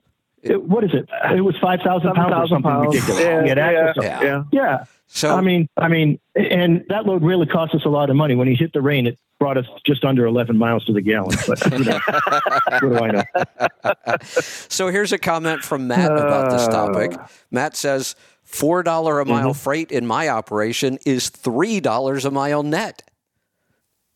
Yeah, exactly, exactly. So right. somebody that has their has their poop in a groove. I Right, mean, right. you, you do very, very well. And, Yeah. And the the other thing that this this one guy kept saying, I've made millions in this industry, and I'm thinking about, well, as a company driver for 35 years, guess what? I made millions too, just as a company driver. I mean, right. uh, right. what, so so what? You made millions. What what the hell does that prove? Anybody with 10 trucks makes millions, but how much did you keep? Well, you, You, know, know, I, I, I just uh, op- operations like Yellow make hundreds of millions of dollars, and on a good year will profit two cents a mile. On a good year, correct. Yes. Well, Yes. uh, on that point, the ATRI average is 8% last year um, on profitability. That's the operating margin, 8%. for carriers, right? So Yeah. if you're at uh, two, yeah, yeah, for the for for fleet. It- So if you're at two dollar a mile freight, you're looking at 16 cents. Yeah, let, let me Yeah. let, let me talk about trucking from a, an outsider's view. If if if you trucking wasn't in your blood, I mean, honestly, none of us on this call came to trucking because we thought it was a killer operation that you're going to make a ton of money on, right? Did anybody start their career thinking that? I, you, know what? I didn't even give the money part a thought. I just Right. love Me, me too. I never even. I, damn. I, I never even thought about it. But if you were No, to, to I- be outsider thinking, I have some money to invest in and I want to invest in a business, let me look at trucking. It would take you about 30 minutes of research if you knew nothing about trucking, but you understood and business. say hell no. Not no, but Yep. hell no. There is no, No, way yes. I'm investing my capital into a business with those kind of numbers. You do this because you Yeah, love no. this industry. No, no, I I did it to make money, Kevin. Uh, You must Uh-oh. have been the only smart one that actually saw that it was possible. No, no, the reason I say that I knew what my skill sets were. I had helped run a small private fleet. I knew what Oh, there you go. it, it, Yeah. it fell with my skill set and was an area that I could improve my position in my career. I, you know, I done the done the same thing here going into the, the alpha drivers and the, the testing and consulting. You know, having worked in the family business, the family fleet for for 35 years, I was real confident I could absolutely improve my position. But initially starting way back in the day, I didn't even think about the money. I just knew that I like to drive a truck. Yeah, you just And went to work every day because it, it was what I wanted to spend my time doing. If I have to work, this is what I'd like Yeah. to Yeah. do. Now, now, if you're saying just driving a truck, yes, I needed a job. But when I decided to go on my own and get my own truck, that was to improve myself and make more money than I would have just driving somebody else's truck. Because Lord knows it's a lot simpler just to drive somebody else's truck. And at the end of the day, say, hey, that's Yeah. fixed, it's broken, and uh, turn the key up to home. Hey, I just realized I, I think I have Hey. some callers on here that have been on the show longer than I have today. I should probably get to them. Did you have something, Joel? just one thing real quick and, and alec has has the information on this why we should never ever look at ifta to determine how Mm. efficient your truck is running and why that doesn't make sense and it, it- we were talking Oh. about these numbers Hey, let, it's a little mind-blowing let me come. let's um, come back to, that. see then. how, that sounds how much those numbers can be thrown yeah absolutely Yeah, let, us Yeah, come back absolutely to that. Uh, let's grab. We'll, we got two calls. We'll grab them. Paul, welcome. Yeah, one hour forty eight minutes I've been on hold. Uh, actually, uh, according to my system, I think it was fifty-seven. And Oh. and Bill's got you beat by a minute. He's been here fifty-eight. I'm not sure I've been here that long. Okay. I got I got a I got a list. I, my fuel price today in Texas was three dollars seventy one. Whoa. You had a call, Jerry Jerry yesterday talking about silica. Yes. Well, when I hear silica, I always think of Aussie because that's where a bunch of that shit comes from. Oh, does it? Yeah. Um, Hey, hey, Paul. Yep. Paul, did you hear me talking this morning about the show Yeah. Alone Australia? yeah, yeah, yeah, and all those people that are probably on that show, they don't work in the silica mine. No, they Yeah. don't. They're a bunch of woke weenies. I'm so disappointed with this show. I, where's Crocodile Dundee? Actually, actually, I will say there is one They're. They contestant. probably still kick their ass. I, there is one contestant who probably is Crocodile Dundee. He was a Army helicopter pilot. He was an Air Force jet pilot. The guy is a freak. Um, it's it's cold and rainy, and he decides, and I think he's got a good strategy if he can do it. There, people are freaking out. Everything's so wet they can't start a fire. Um, and these are survivalists. These people know how to do this stuff.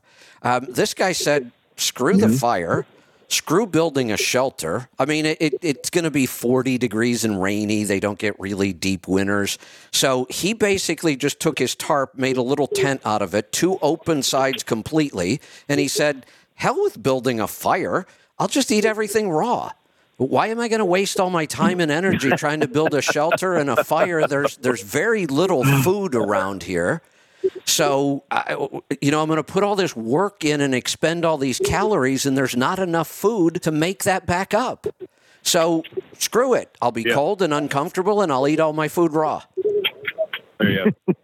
so, um, I- O- OOIDA, and I am OOIDA member, but I think they only got 150,000 members now. But sometimes I I wonder why I'm still a member because just about everything they come out with, I'm against it. So, Uh, well, that's kind of why you know I, I I think I was a member for a year, way way way back when. I'm talking you know maybe early '90s, and after a year, I, hey Joel, I don't know if you're going to remember this or not. Um, remember, mm-hmm. I think this would have been during the '90s. Sometimes, do you remember Volvo having a truck with some front end issues that got some press? Oh yeah, yeah, yeah. They because It- they said it swayed too much, and they were going to bring a lawsuit against Volvo because It- the truck wasn't safe to drive, in their opinion. Yes, and and here's one of the things that got my attention. They did a big big mm-hmm. write up in their magazine about these Volvo issues, and I, I was a I was a Volvo guy back then, still am. I mean, they were sponsoring my seminars mm-hmm. at one point. Um, so they had this big write up mm-hmm. about what how disaster this was so unsafe, and on the opposite mm-hmm. page was their special deal for a Western Star. oh, you gotta love that. their their no member at discount for a Western No. Star is opposite page of this big hit piece on Volvo. And if you remember, the whole thing revolved around Volvo came out with the very set back front axle, and they were heavier out on the front. And everybody kept specking them with a 12,000 pound front axle. And they were going to bring a class action lawsuit because it was overloaded bobtail right out of the factory. Even though you had the option, but nobody understood that Right. you could put a 13.2 and actually run 13.2 on it. So, Yeah. yeah, they were going to bring a big loss. And that's coming from a trucking publication. Yes. And they were going to, yeah, I remember that just as plain as day. Yeah. And Yep. please don't tell me that this was just a coincidence that that hit piece is right next to your big promotion of another truck model. Uh huh. Yeah. yeah. Coincidental, I'm sure. Yeah. hmm hmm so I've, I've been fun listening. To, I've been listening to Kevin since 2007, and in the last couple of years, he's been preaching about pay down debt, save money. Mm-hmm. I got more money in the bank now than I've ever had in my life. Good timing. So, and Awesome. Yeah. So the I, I was listening to Spaces yesterday, but I had to make a couple of deliveries when that when that guy came on at the end, Yeah. the car hauler guy. Yeah. Well, he wants to cap brokers at five percent, but he's bragging that he gets twenty one dollars a mile. Well, I'm pretty sure his twenty one dollars a mile freight Hey, Joel, that was a going true. less than fifty miles. I, I talked about his load this morning. That was fourteen dollars a mile, but he did tell us about a twenty-one dollar a mile load he took.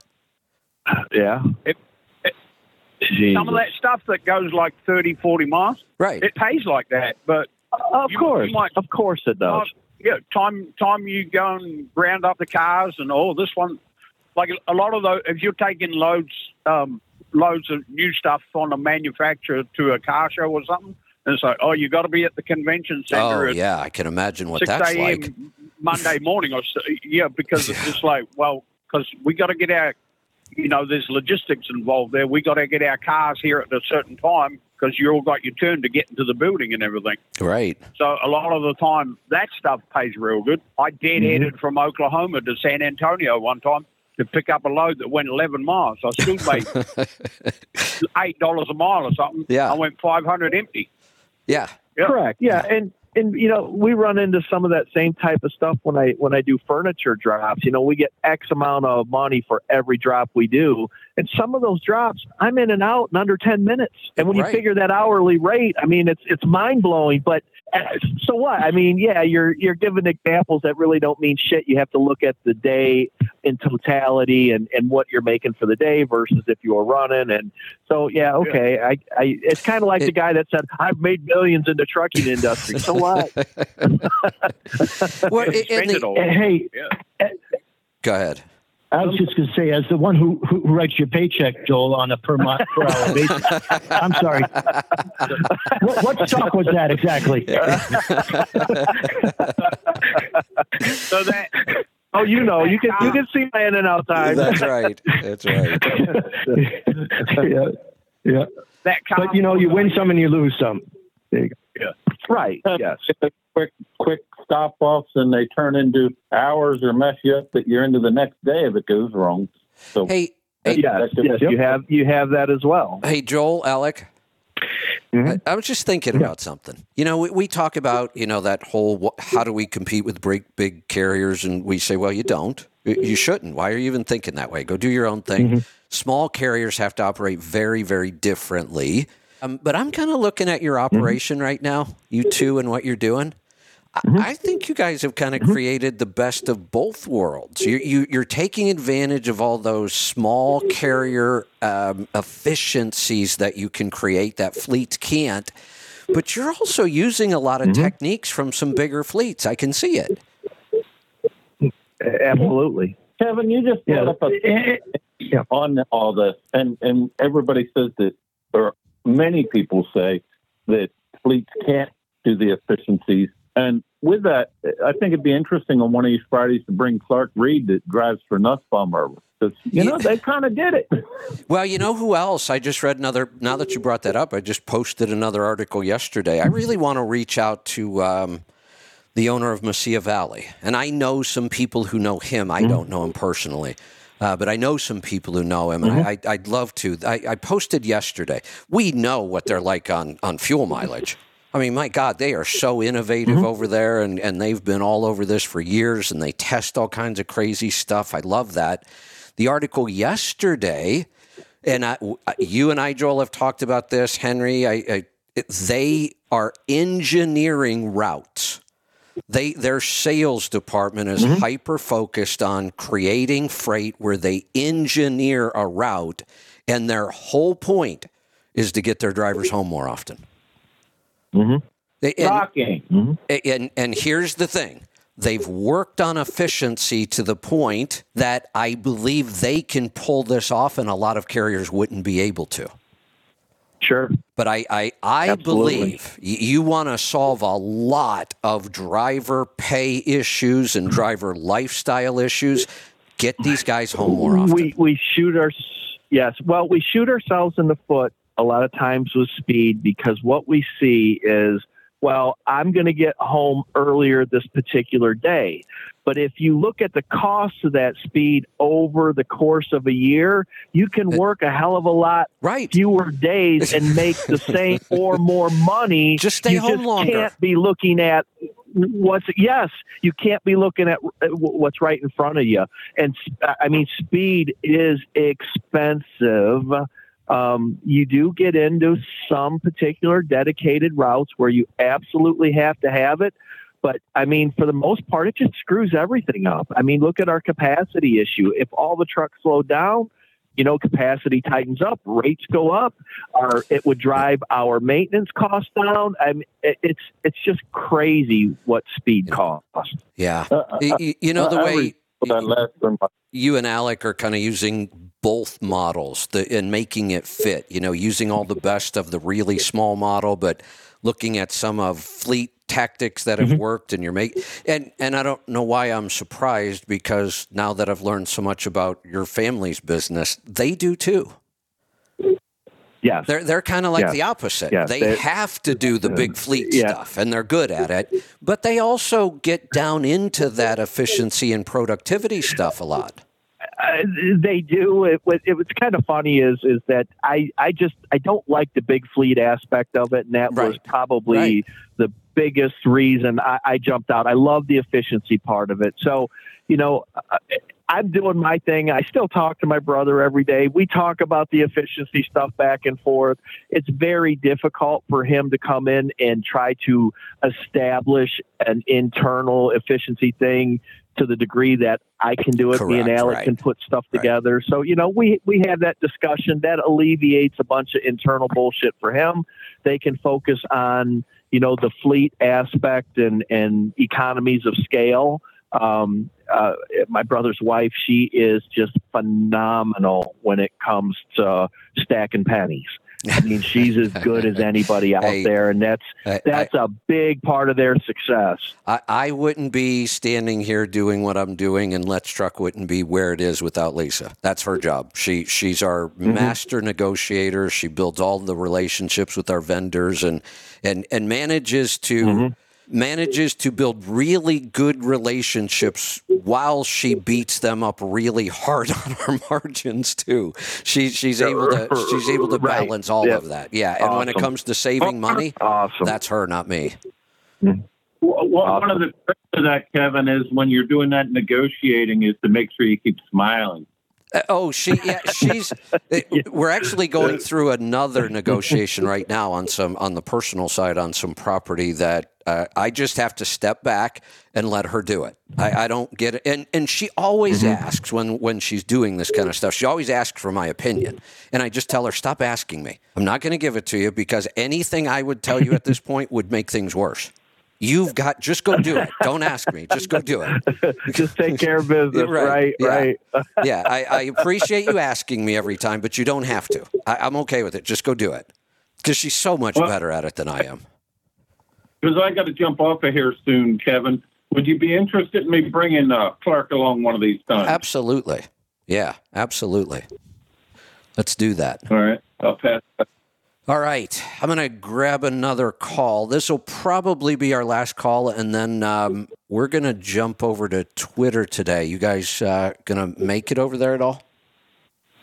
I'm going to give it a shot. I can't guarantee it, but I'm going to give it a shot. okay. I'm uh, I'm getting close to home. I got to I got to see what's going on as soon as I get home. But if I have some free time, I, I'll absolutely be on. Got it. Good. Alec, you're always All right. invited too. And Henry, if you have time to come back. Thank you. Um, Today, today I got to leave. Got it. All unfortunately. right. Well, uh, take some time off. All right. Alec? um, I will try to come over. I had a little difficulty last time, but uh, I'll try to come over. I, I, I will tell you if you're trying to do it on a laptop or a tablet, it's awful. I, I wish it were easier. It just does not Okay. play well with laptops and tablets. It, it works much better on a phone. And I hate that because I hate doing anything on my Ah. phone. I'd much rather use my laptop, but you can't. Um, it's not even an option for me to host a space. I cannot start a space from a laptop or host it. I have to host it from a phone. As a listener, I think you, when I tried, you can get in there and listen, well, I- but we found the technology is just a mess. I tried to fire that up on my iPad Pro, and it said something about not optimized for your tablet, and it Right. wouldn't even let me on. Correct. Period. Right. Well, yeah, exactly. It, So, it is yeah. really, Yep. really directed to the phone. So we've had two guests Yep. that tried to join us from their laptop, and it worked, except every 10 minutes it would just turn off their mic. It- it, Ah, was just bizarre. Yeah. Gotcha. So, um, all right. So we're going to grab this call. Um, we'll head over there in a little bit. Bill, welcome. Man, I about fell asleep waiting. How you doing? Uh, hopefully you you weren't driving. nah, nah, not me. hey, hey, um, when you brought up that uh, convoy thing, you know convoys for sale. Uh, I didn't know that. I missed that. Yes, I on FreightWaves. This was about middle of August. They hired a bank for a possible strategic interest and or merger. Oh, I do remember So what that. that yeah, you're right. You're right. I do remember yeah. that article. Yeah, yeah. And uh, to the uh, Volvo Gestapo, got a question for you. Okay. It- hey, hey, no, you got to get the Uh, nomenclature right. They're the, I'm the they're plastic truck mafia. The, No, the, the pl- Volvos are a whole nother. the plastic truck posse. There you go. Yeah, it's the plastic truck. There you go. Yeah. yeah. Uh, you run the OPS. I do not. I have a Harvard bypass filter. Which, by the way, was the Oh. first bypass Oh, filter I ever tried back in the '90s, and it was awesome. Okay. The question, what I'm trying to find out is, it's probably it, it probably wouldn't make no sense. But what's the? How long would it take to get your to make your money back for the investment you put in? Is basically what I'm trying to get at. Hey, Joel, what's a Harvard cost these? Uh, I I think I had nine hundred dollars total into it. That's same as an OPS. Then, for most people, that payback's about six Yep. months. Okay. Yeah, the the the, the, the Harvard has a bigger capacity, and it's Right. a one time a year filter change. I think the filter's one hundred and forty two bucks. Yep. I, you know, So Joel, it's Pretty, pretty pretty economical thing to run, no It- doubt. it, it's interesting. Yeah, because I'm going um, to get an OPS on mine. It's interesting. I only know three people who were talking about oil Mm-hmm. analysis and bypass filters way back in the 90s. Those three people are you, Mm-hmm. me, and Bruce. and every one of us started with Harvard. Uh, Harvard, yeah, Yep. yeah, yeah. They make good stuff. They, they do. Definitely. Hey, You know, one of the reasons I switched, Yep. um, I had a Harvard on when I was first started talking about this. I was at the uh, Dallas Truck Show, and I was giving a seminar, and I was talking Mm-hmm. about how much money I save with bypass filtration, and nobody had heard of it back then. This is the '90s still, um, and I was doing oil Mm-hmm. analysis, and people are like, "Oil? What? the hell are you talking about?" Um, so I'm giving this seminar, and I see this guy in the back of the room. He's all by himself, way in the back, and he's just taking all kinds of notes. And uh, I get done, and I, I get off stage, and everybody's asking me questions, and he waits till everybody's gone, and he walks up, and it was Tom Bach from OPS, and that was how that got gotcha. started. And I, I will say that my first Harvard filter, I loved it. It had the heating element, just like an OPS, had a big capacity, but it still fit mm-hmm. in pretty nice. I had an issue, and they admitted it, and they were never able to solve it. When I'd first put a new filter in, I'd be fine. Anytime I broke that mm-hmm. seal to put another filter in, the whole unit would start mm-hmm. leaking around that top seal. And it wasn't horrible, but it was just seeping, and then you get dirt all on it, and it's just a mess. And we went through like Yep. three different fixes, and none of them worked. And then Tom came along with the OPS, and it was smaller and did all the same stuff. And that was the only reason I switched. Mm-hmm. Sure, sure. Today's to, today's version on uh, the Harvard, they can actually take the moisture out without heat now, Okay. which is kind of cool. Yeah, it is. Yeah. So um, yeah, so I've got no wiring, no power, no nothing to it, um, and uh, so yeah, I was, you know, I was really interested. I thought, well, maybe I'll do OPS on one and a Harvard on the other, and just kind of run You're- them side by side. You're not going to notice we any know difference. we know what the answer is going to be. Right. Right, they're, they're going to be the same. But um, I just, I you know, thought about doing it, looking at just the cost, the installation, what's all involved, and everything, and and uh, just be kind of a cool thing to do, just uh, to have that information out there. yeah. Kevin, the, the the simple bypass I started with, gosh, that would have been back around 2000, was the spinner, Oh, yeah. Yeah. Mm-hmm. Um, we've and that even performed very well. We've even I had a truck. My last um, my last Volvo at the Series 60 had an OPS and a spinner because when I bought it, it already had a spinner on it, Yep. and I left it on, and I Spinner always put it, an yep. OPS. Yeah. So I've I've run them both together. Uh, Bruce was You know, a one of, one of the things big big proponent of the spinner for years. Right. My my thing was I had two of the canisters, so what I used to do for also looking for other things because it masked a lot of problems as far as especially soot buildup in your oil, and and I used to weigh them. So Sure. when Yeah. when I do something, I go. just pop the one another. You know, I um I, I took a lot of heat early on in the oil bypass filter wars. Um, only because when I showed up on satellite radio, um, there was a filter that had been promoted heavily uh, prior to me even being there. Dave Nemo, a couple other shows. And, and honestly, I've made the statement that I don't care which bypass filter you use. I've tried several of them. Just pick one. They work. They'll all save you money. Right. You'll be in an oil analysis program. You don't have to get too crazy about this. Look at them. If you like one, just use it. I had to start saying with one exception. And it was that filter that was being Uh-oh. promoted so heavily, the Gulf Coast. I ran the numbers. It Ah, doesn't make gotcha. sense. You got to change the damn filter every Gotcha. 10,000 miles. Yeah, The no, filter's that, That expensive, is exactly And you right. have three You would be gallons of off- makeup oil. Yes, yes. You would be better off just to drain five gallons of oil out every 10,000 miles and add five gallons. Right. accomplishing the same thing. Right. Yeah, yeah, exact And- same and thing. They would always say, well, like- but look at how clean my oil samples are. You're right. I'll tell you all day long, Of your oil samples are going to be spotless doing this. You're replacing the That's oil what- that's what constantly. From Yep. from a cost standpoint, that's what I liked about the spinner. There was no filter Right. to replace. Right. That one was uh, almost no cost once you bought it. So it, it did make sense. The Gulf Coast to me, and oh my God, if you, have you ever changed one of those filters?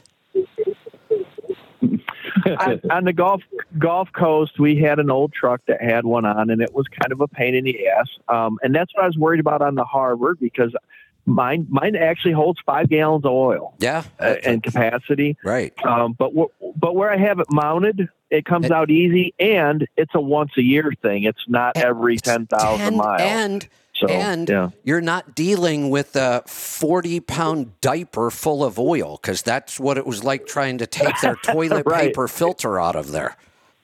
yep, yep. I hear you. But I hear they, you. but they had a lot of traction on satellite radio because of Dave Nemo, so I took a lot of heat over that one. Uh, sure, sure.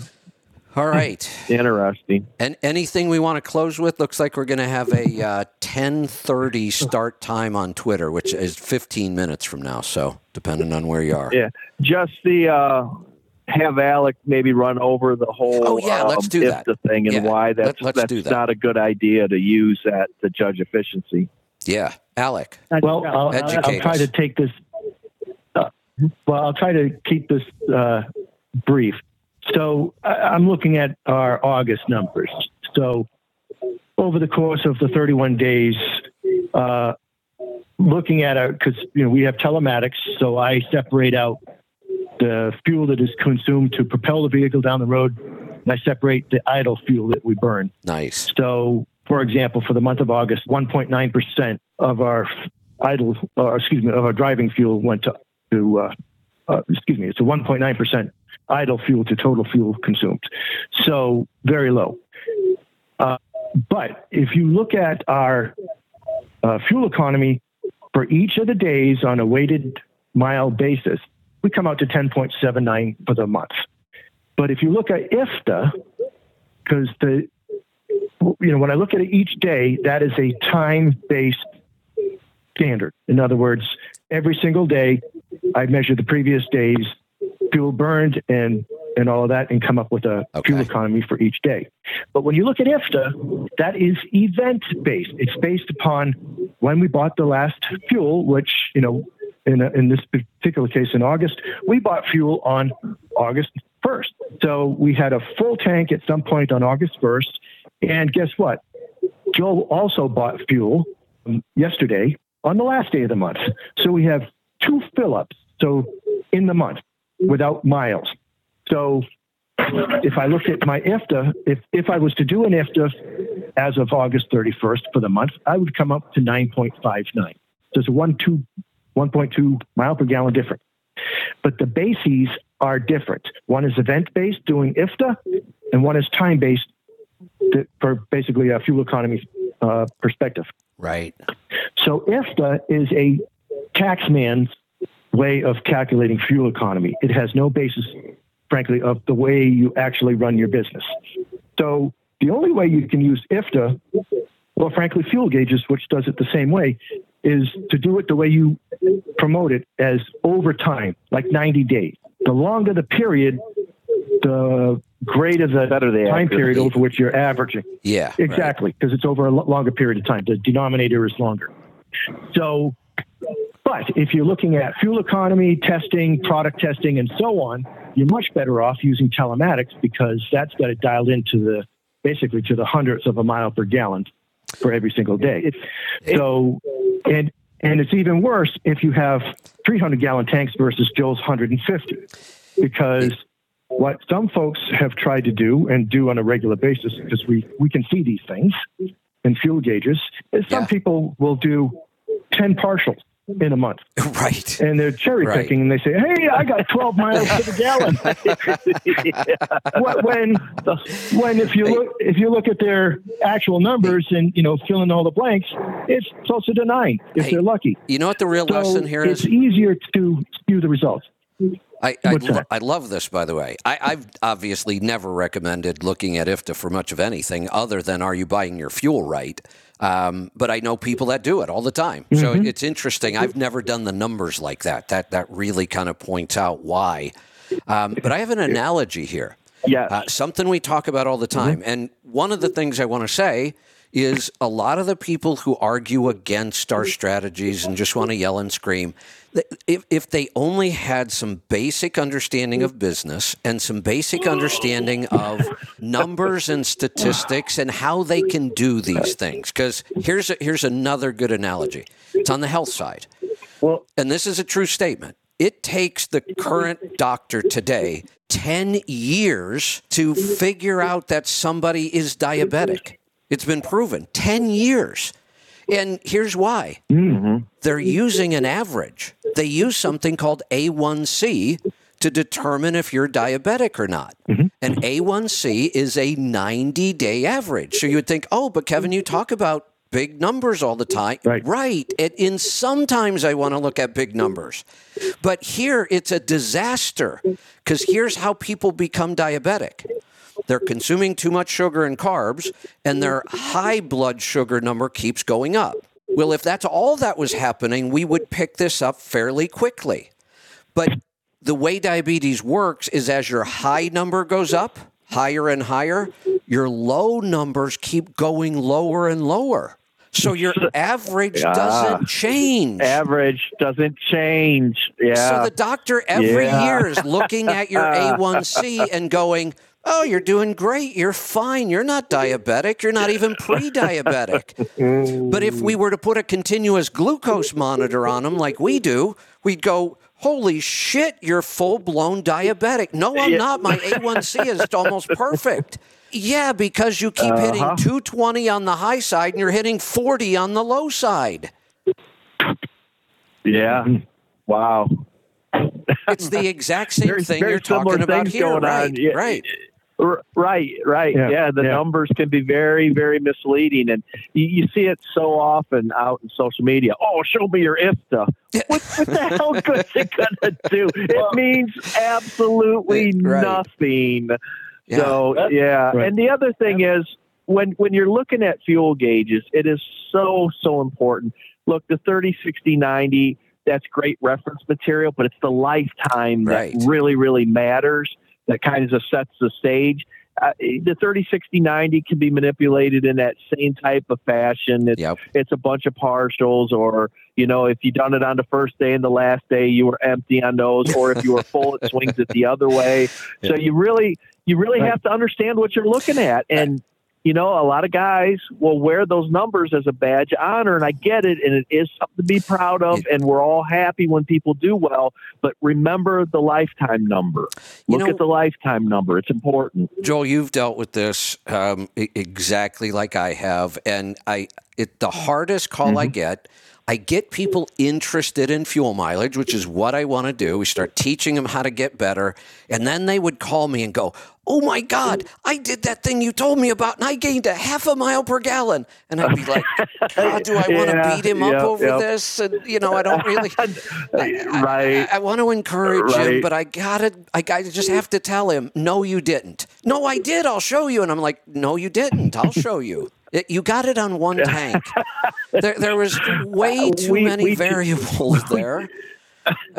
we, we just had Mm-hmm. a, a, a, a potential vendor approach us with a very similar thing. You know, oh, we get ten percent on this, and we start giggling at the guy, going, "There is no way in hell Right. that that is possible." Customers all the time. Okay, let's let's see their data. Let's see I how know. accurately this stuff is tracked. Because you know, Yeah. look, some of this stuff people want to see we get 10 or 12 or 15 percent when in reality 1 percent is a great return on investment on some of this Correct. stuff Right. if you know if you sit down and, and do the numbers but it doesn't catch people's attention so they want to they want to inflate those numbers and it's to their own detriment when they do that it, it, it really is and and it's all about you know stacking pennies i guess stacking Yeah. efficiencies when we we get Yep. we get little bitty ones and we start to Well, put them all together and you know pretty soon we're putting up big numbers It, it's funny when you bring up the IFTA one. It, it's like all of a sudden that's more official if it's an IFTA report than if it's your pen and paper or or, or a lifetime. uh, So that that stuff's pretty pretty darn accurate, especially an engine report if you start going into lifetime. That, it is it is nowadays you're exactly right and and we use them all to cross verify each other. That's what I was just Right, gonna say. if- right. Yep. Yep. If if you're if you can't if you're going to show a 30, 60, 90 lifetime and uh, and you're in a newer truck, your dash better be showing the exact same thing. Or guess what? None of those numbers are accurate either because you're relying on an odometer that's probably not accurate. Right. You know, the revs per mile on a tire or the fuel correction factor Right. Yep. which is pen and paper is not some magic that makes it more accurate. It's it is an important part of an overall strategy to determine your fuel efficiency. We should be using the dash. We should start to embrace that on newer trucks. The lifetime totals we should embrace. And if we think they're not right, we've got to go through the steps to determine is this accurate or not.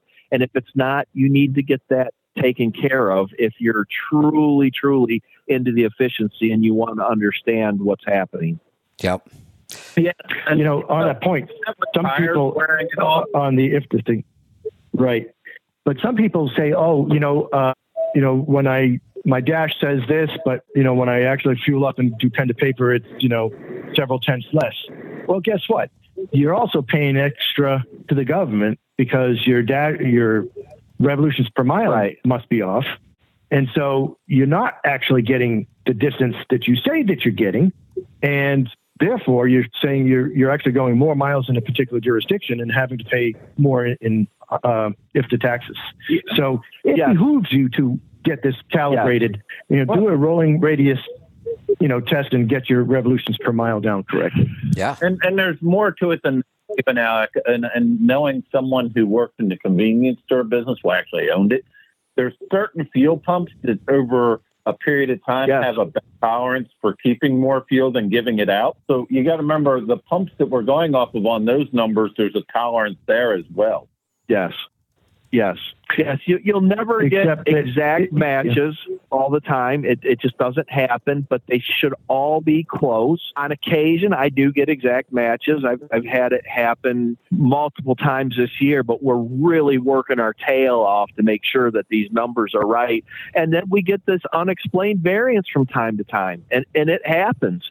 And the truck may be not set and level. There may be a variance on the pump there may be temperature changes. Uh, there, there's all kinds of things that can can go into that. So, um, you know, uh, acceptable. I think in the industry, I think they say three tenths is acceptable, and I'm generally under that three tenths mark. But if you're within three tenths and you're cross verifying the lifetime totals, your instantaneous and your receipt, and if you have telematics, you bring that into the. You you should be within three tenths. And that's Well- good stuff. Yeah.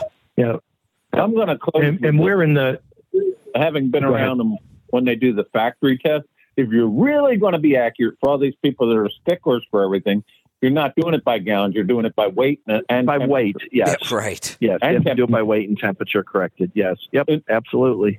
and, and and forgetting the gallons. It doesn't even matter. Right. But Yep. Yep. I don't think anybody's ready to line up and do that. Hey, hey, Joel. Joel. Hey, well, Uh-huh. actually, all of you, because all of you guys Mm-hmm. get this topic too. Um, my open this morning, and I may open the um, a space with it just to be antagonistic because it's kind of fun to do that with these guys. Um, it- you know, I, I, I made note of all the exploitive practices that these associations always seem to go after. OOIDA, this new association, eh, their their whole mantra seems to be everybody's out to exploit the driver and the owner operator, and if you join us, we'll f- screw them back. I mean, that that kind of seems to be their business model to me. So. Lease Right, purchases right. are exploitive. You know, paying a driver on a 1099 is exploitive. Um, brokers, you know, taking so much of the rate is explode. eh, All of this stuff, and I, I was looking at it. It's not that those are untrue. I, I can ab- absolutely find cases of people being exploited through those things. My answer has always been. You can write all the regulations you want. You'll never stop ignorant people from being exploited. Ever. That, that that's just it. It's about education. Right. Educate yourself. Yeah. Don't go take it out on somebody else. Yeah, so I, I said, Look look, in the I, mirror. I, I don't disagree. I, I see people being exploited with all of those things. So we agree. Yes. The difference is you think the government can somehow fix this and they can't. And I just want to educate people so they're no longer ignorant. Yes. So I said, Yes. I, yes. I've Fix- looked at all these issues. yourself. and then I've looked at what I think are other exploitive practices going on in this industry. And you guys all missed one. You never talk about this one. And I Uh-oh. think it might be one of the worst. And I started trying to figure out why you Uh-huh. don't talk about these. And I went and checked. Almost every group or association or influencer I could find was being sponsored Okay. by a factoring company. oh, jeez. well, and the other thing that can be exploitative is the, the actual groups that are claimed to be fighting against it. you know, honestly, to me they that. are because You're right. just- the, yeah, Yeah. the stuff the stuff is asinine that they're advocating for, and it's it's look in the mirror, get smart, educate yourself, educate yourself, educate yourself. Yes, I- absolutely. Boy, Joel, I like that. I, I, here's the thing. Uh, You're right. I can point at these groups and saying they are exploiting you by keeping you ignorant. Do you? That's exactly right. That is, Oh, they perfect. are keeping you dumb. Yes. And by dumbing you down, Let- then you have to. That gives them the power. So I 100% agree Let's put that. big posters on the side of our truck. Say no to cheap freight. Yeah. Uh, say no to adv- advocacy groups. You know, it's Yeah. just it's Yeah. it- yeah, Yeah. yeah, yeah. They Let- they let- let's- How they're about they're Let's talk about 60% interest rates. yes. Because that's what factoring can become I- yeah. 60% interest rates. And you don't think that's Yeah. exploitive? And guess Yeah. what, by the way? Uh. Congress has written multiple laws about these kind of interest rates. Every state has laws against these kinds of interest rates. So how do they do it? It's not considered an interest rate, it's considered a fee. Sure. So write all the regulations you want, and people that want to exploit other people will figure out a way to do it. Yep, ab- absolutely, 100%. There's always a workaround. The only true solution is to educate yourself. Yep. And when you educate yourself, you don't need a bunch of groups running around, you know, advocating for you because you're smart enough to do it on your own at that point. So, you know, it's it's it, it's just ridiculous that you have to join a group that there's there's look, you get 25 truck drivers in a room. Do we agree on anything? So how the hell are one of these groups supposed to work? well, you, simple, you, you seize you cede your autonomy and independence. You give it to somebody else. That's exactly right. Absolutely, and that's the whole reason. The whole reason we we we're not company drivers. Correct. We want to do our own thing. We want to make our own decisions. So we're going to jump out on our own, take on all this risk, all this debt potentially on buying equipment, and then join a group to essentially become a company driver again. what the, what, well, wait a what minute. point does that make?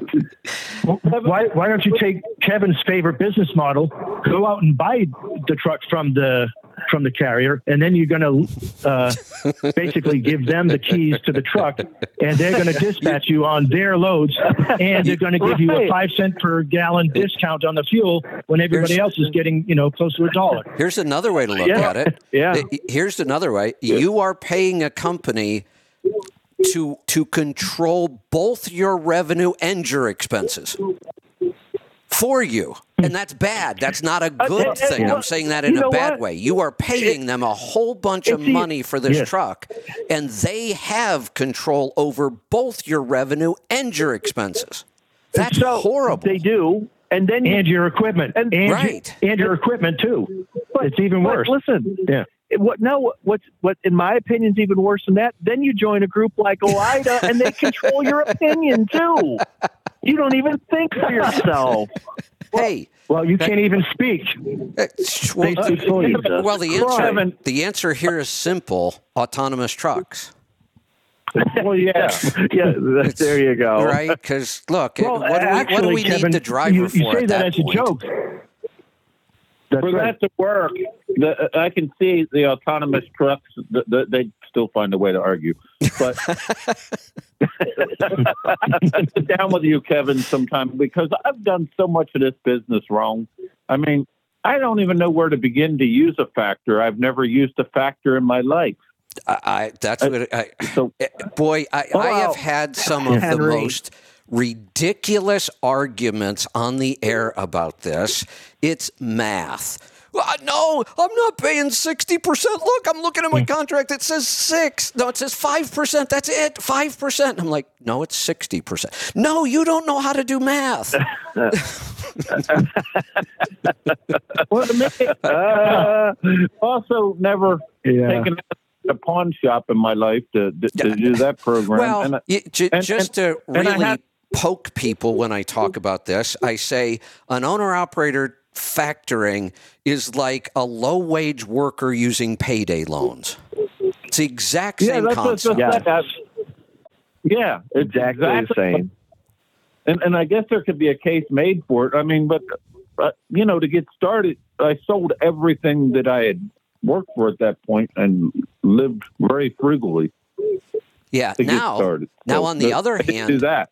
You know what what operation is almost forced to use a lot of factoring unless they're really really well funded that's a broker the broker's paying you usually Yes. way faster Yes. than Yes. they're getting i mean they Oh, have brokers have contracts they're not getting paid for 90 days sometimes you try Yeah. to carry Or- all those loads for 90 days while you're paying your carriers Yeah, and it, I did do that at one point when I was adding people on because I needed to to turn the money, and that was you know a simple line of credit, but right never did the.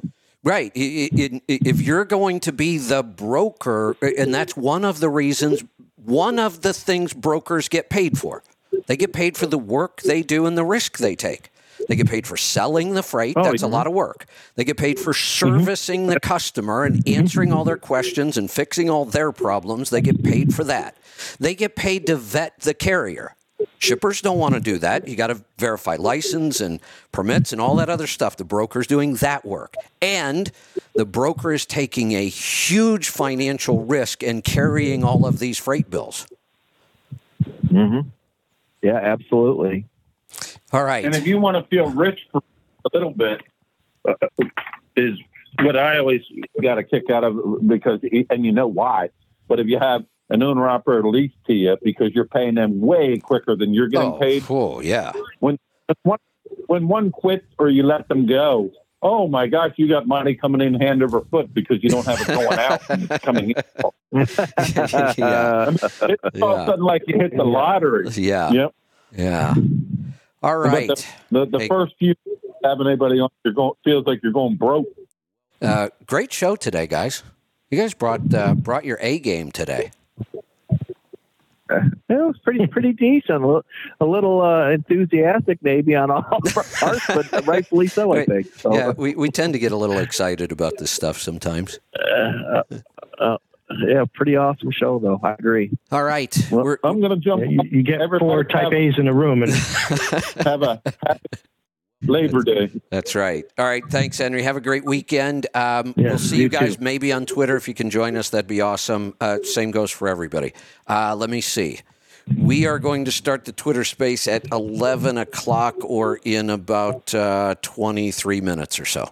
So we will see you then. Have a great weekend. Be safe, be profitable, be fit and healthy always. Do the hard work and master the journey.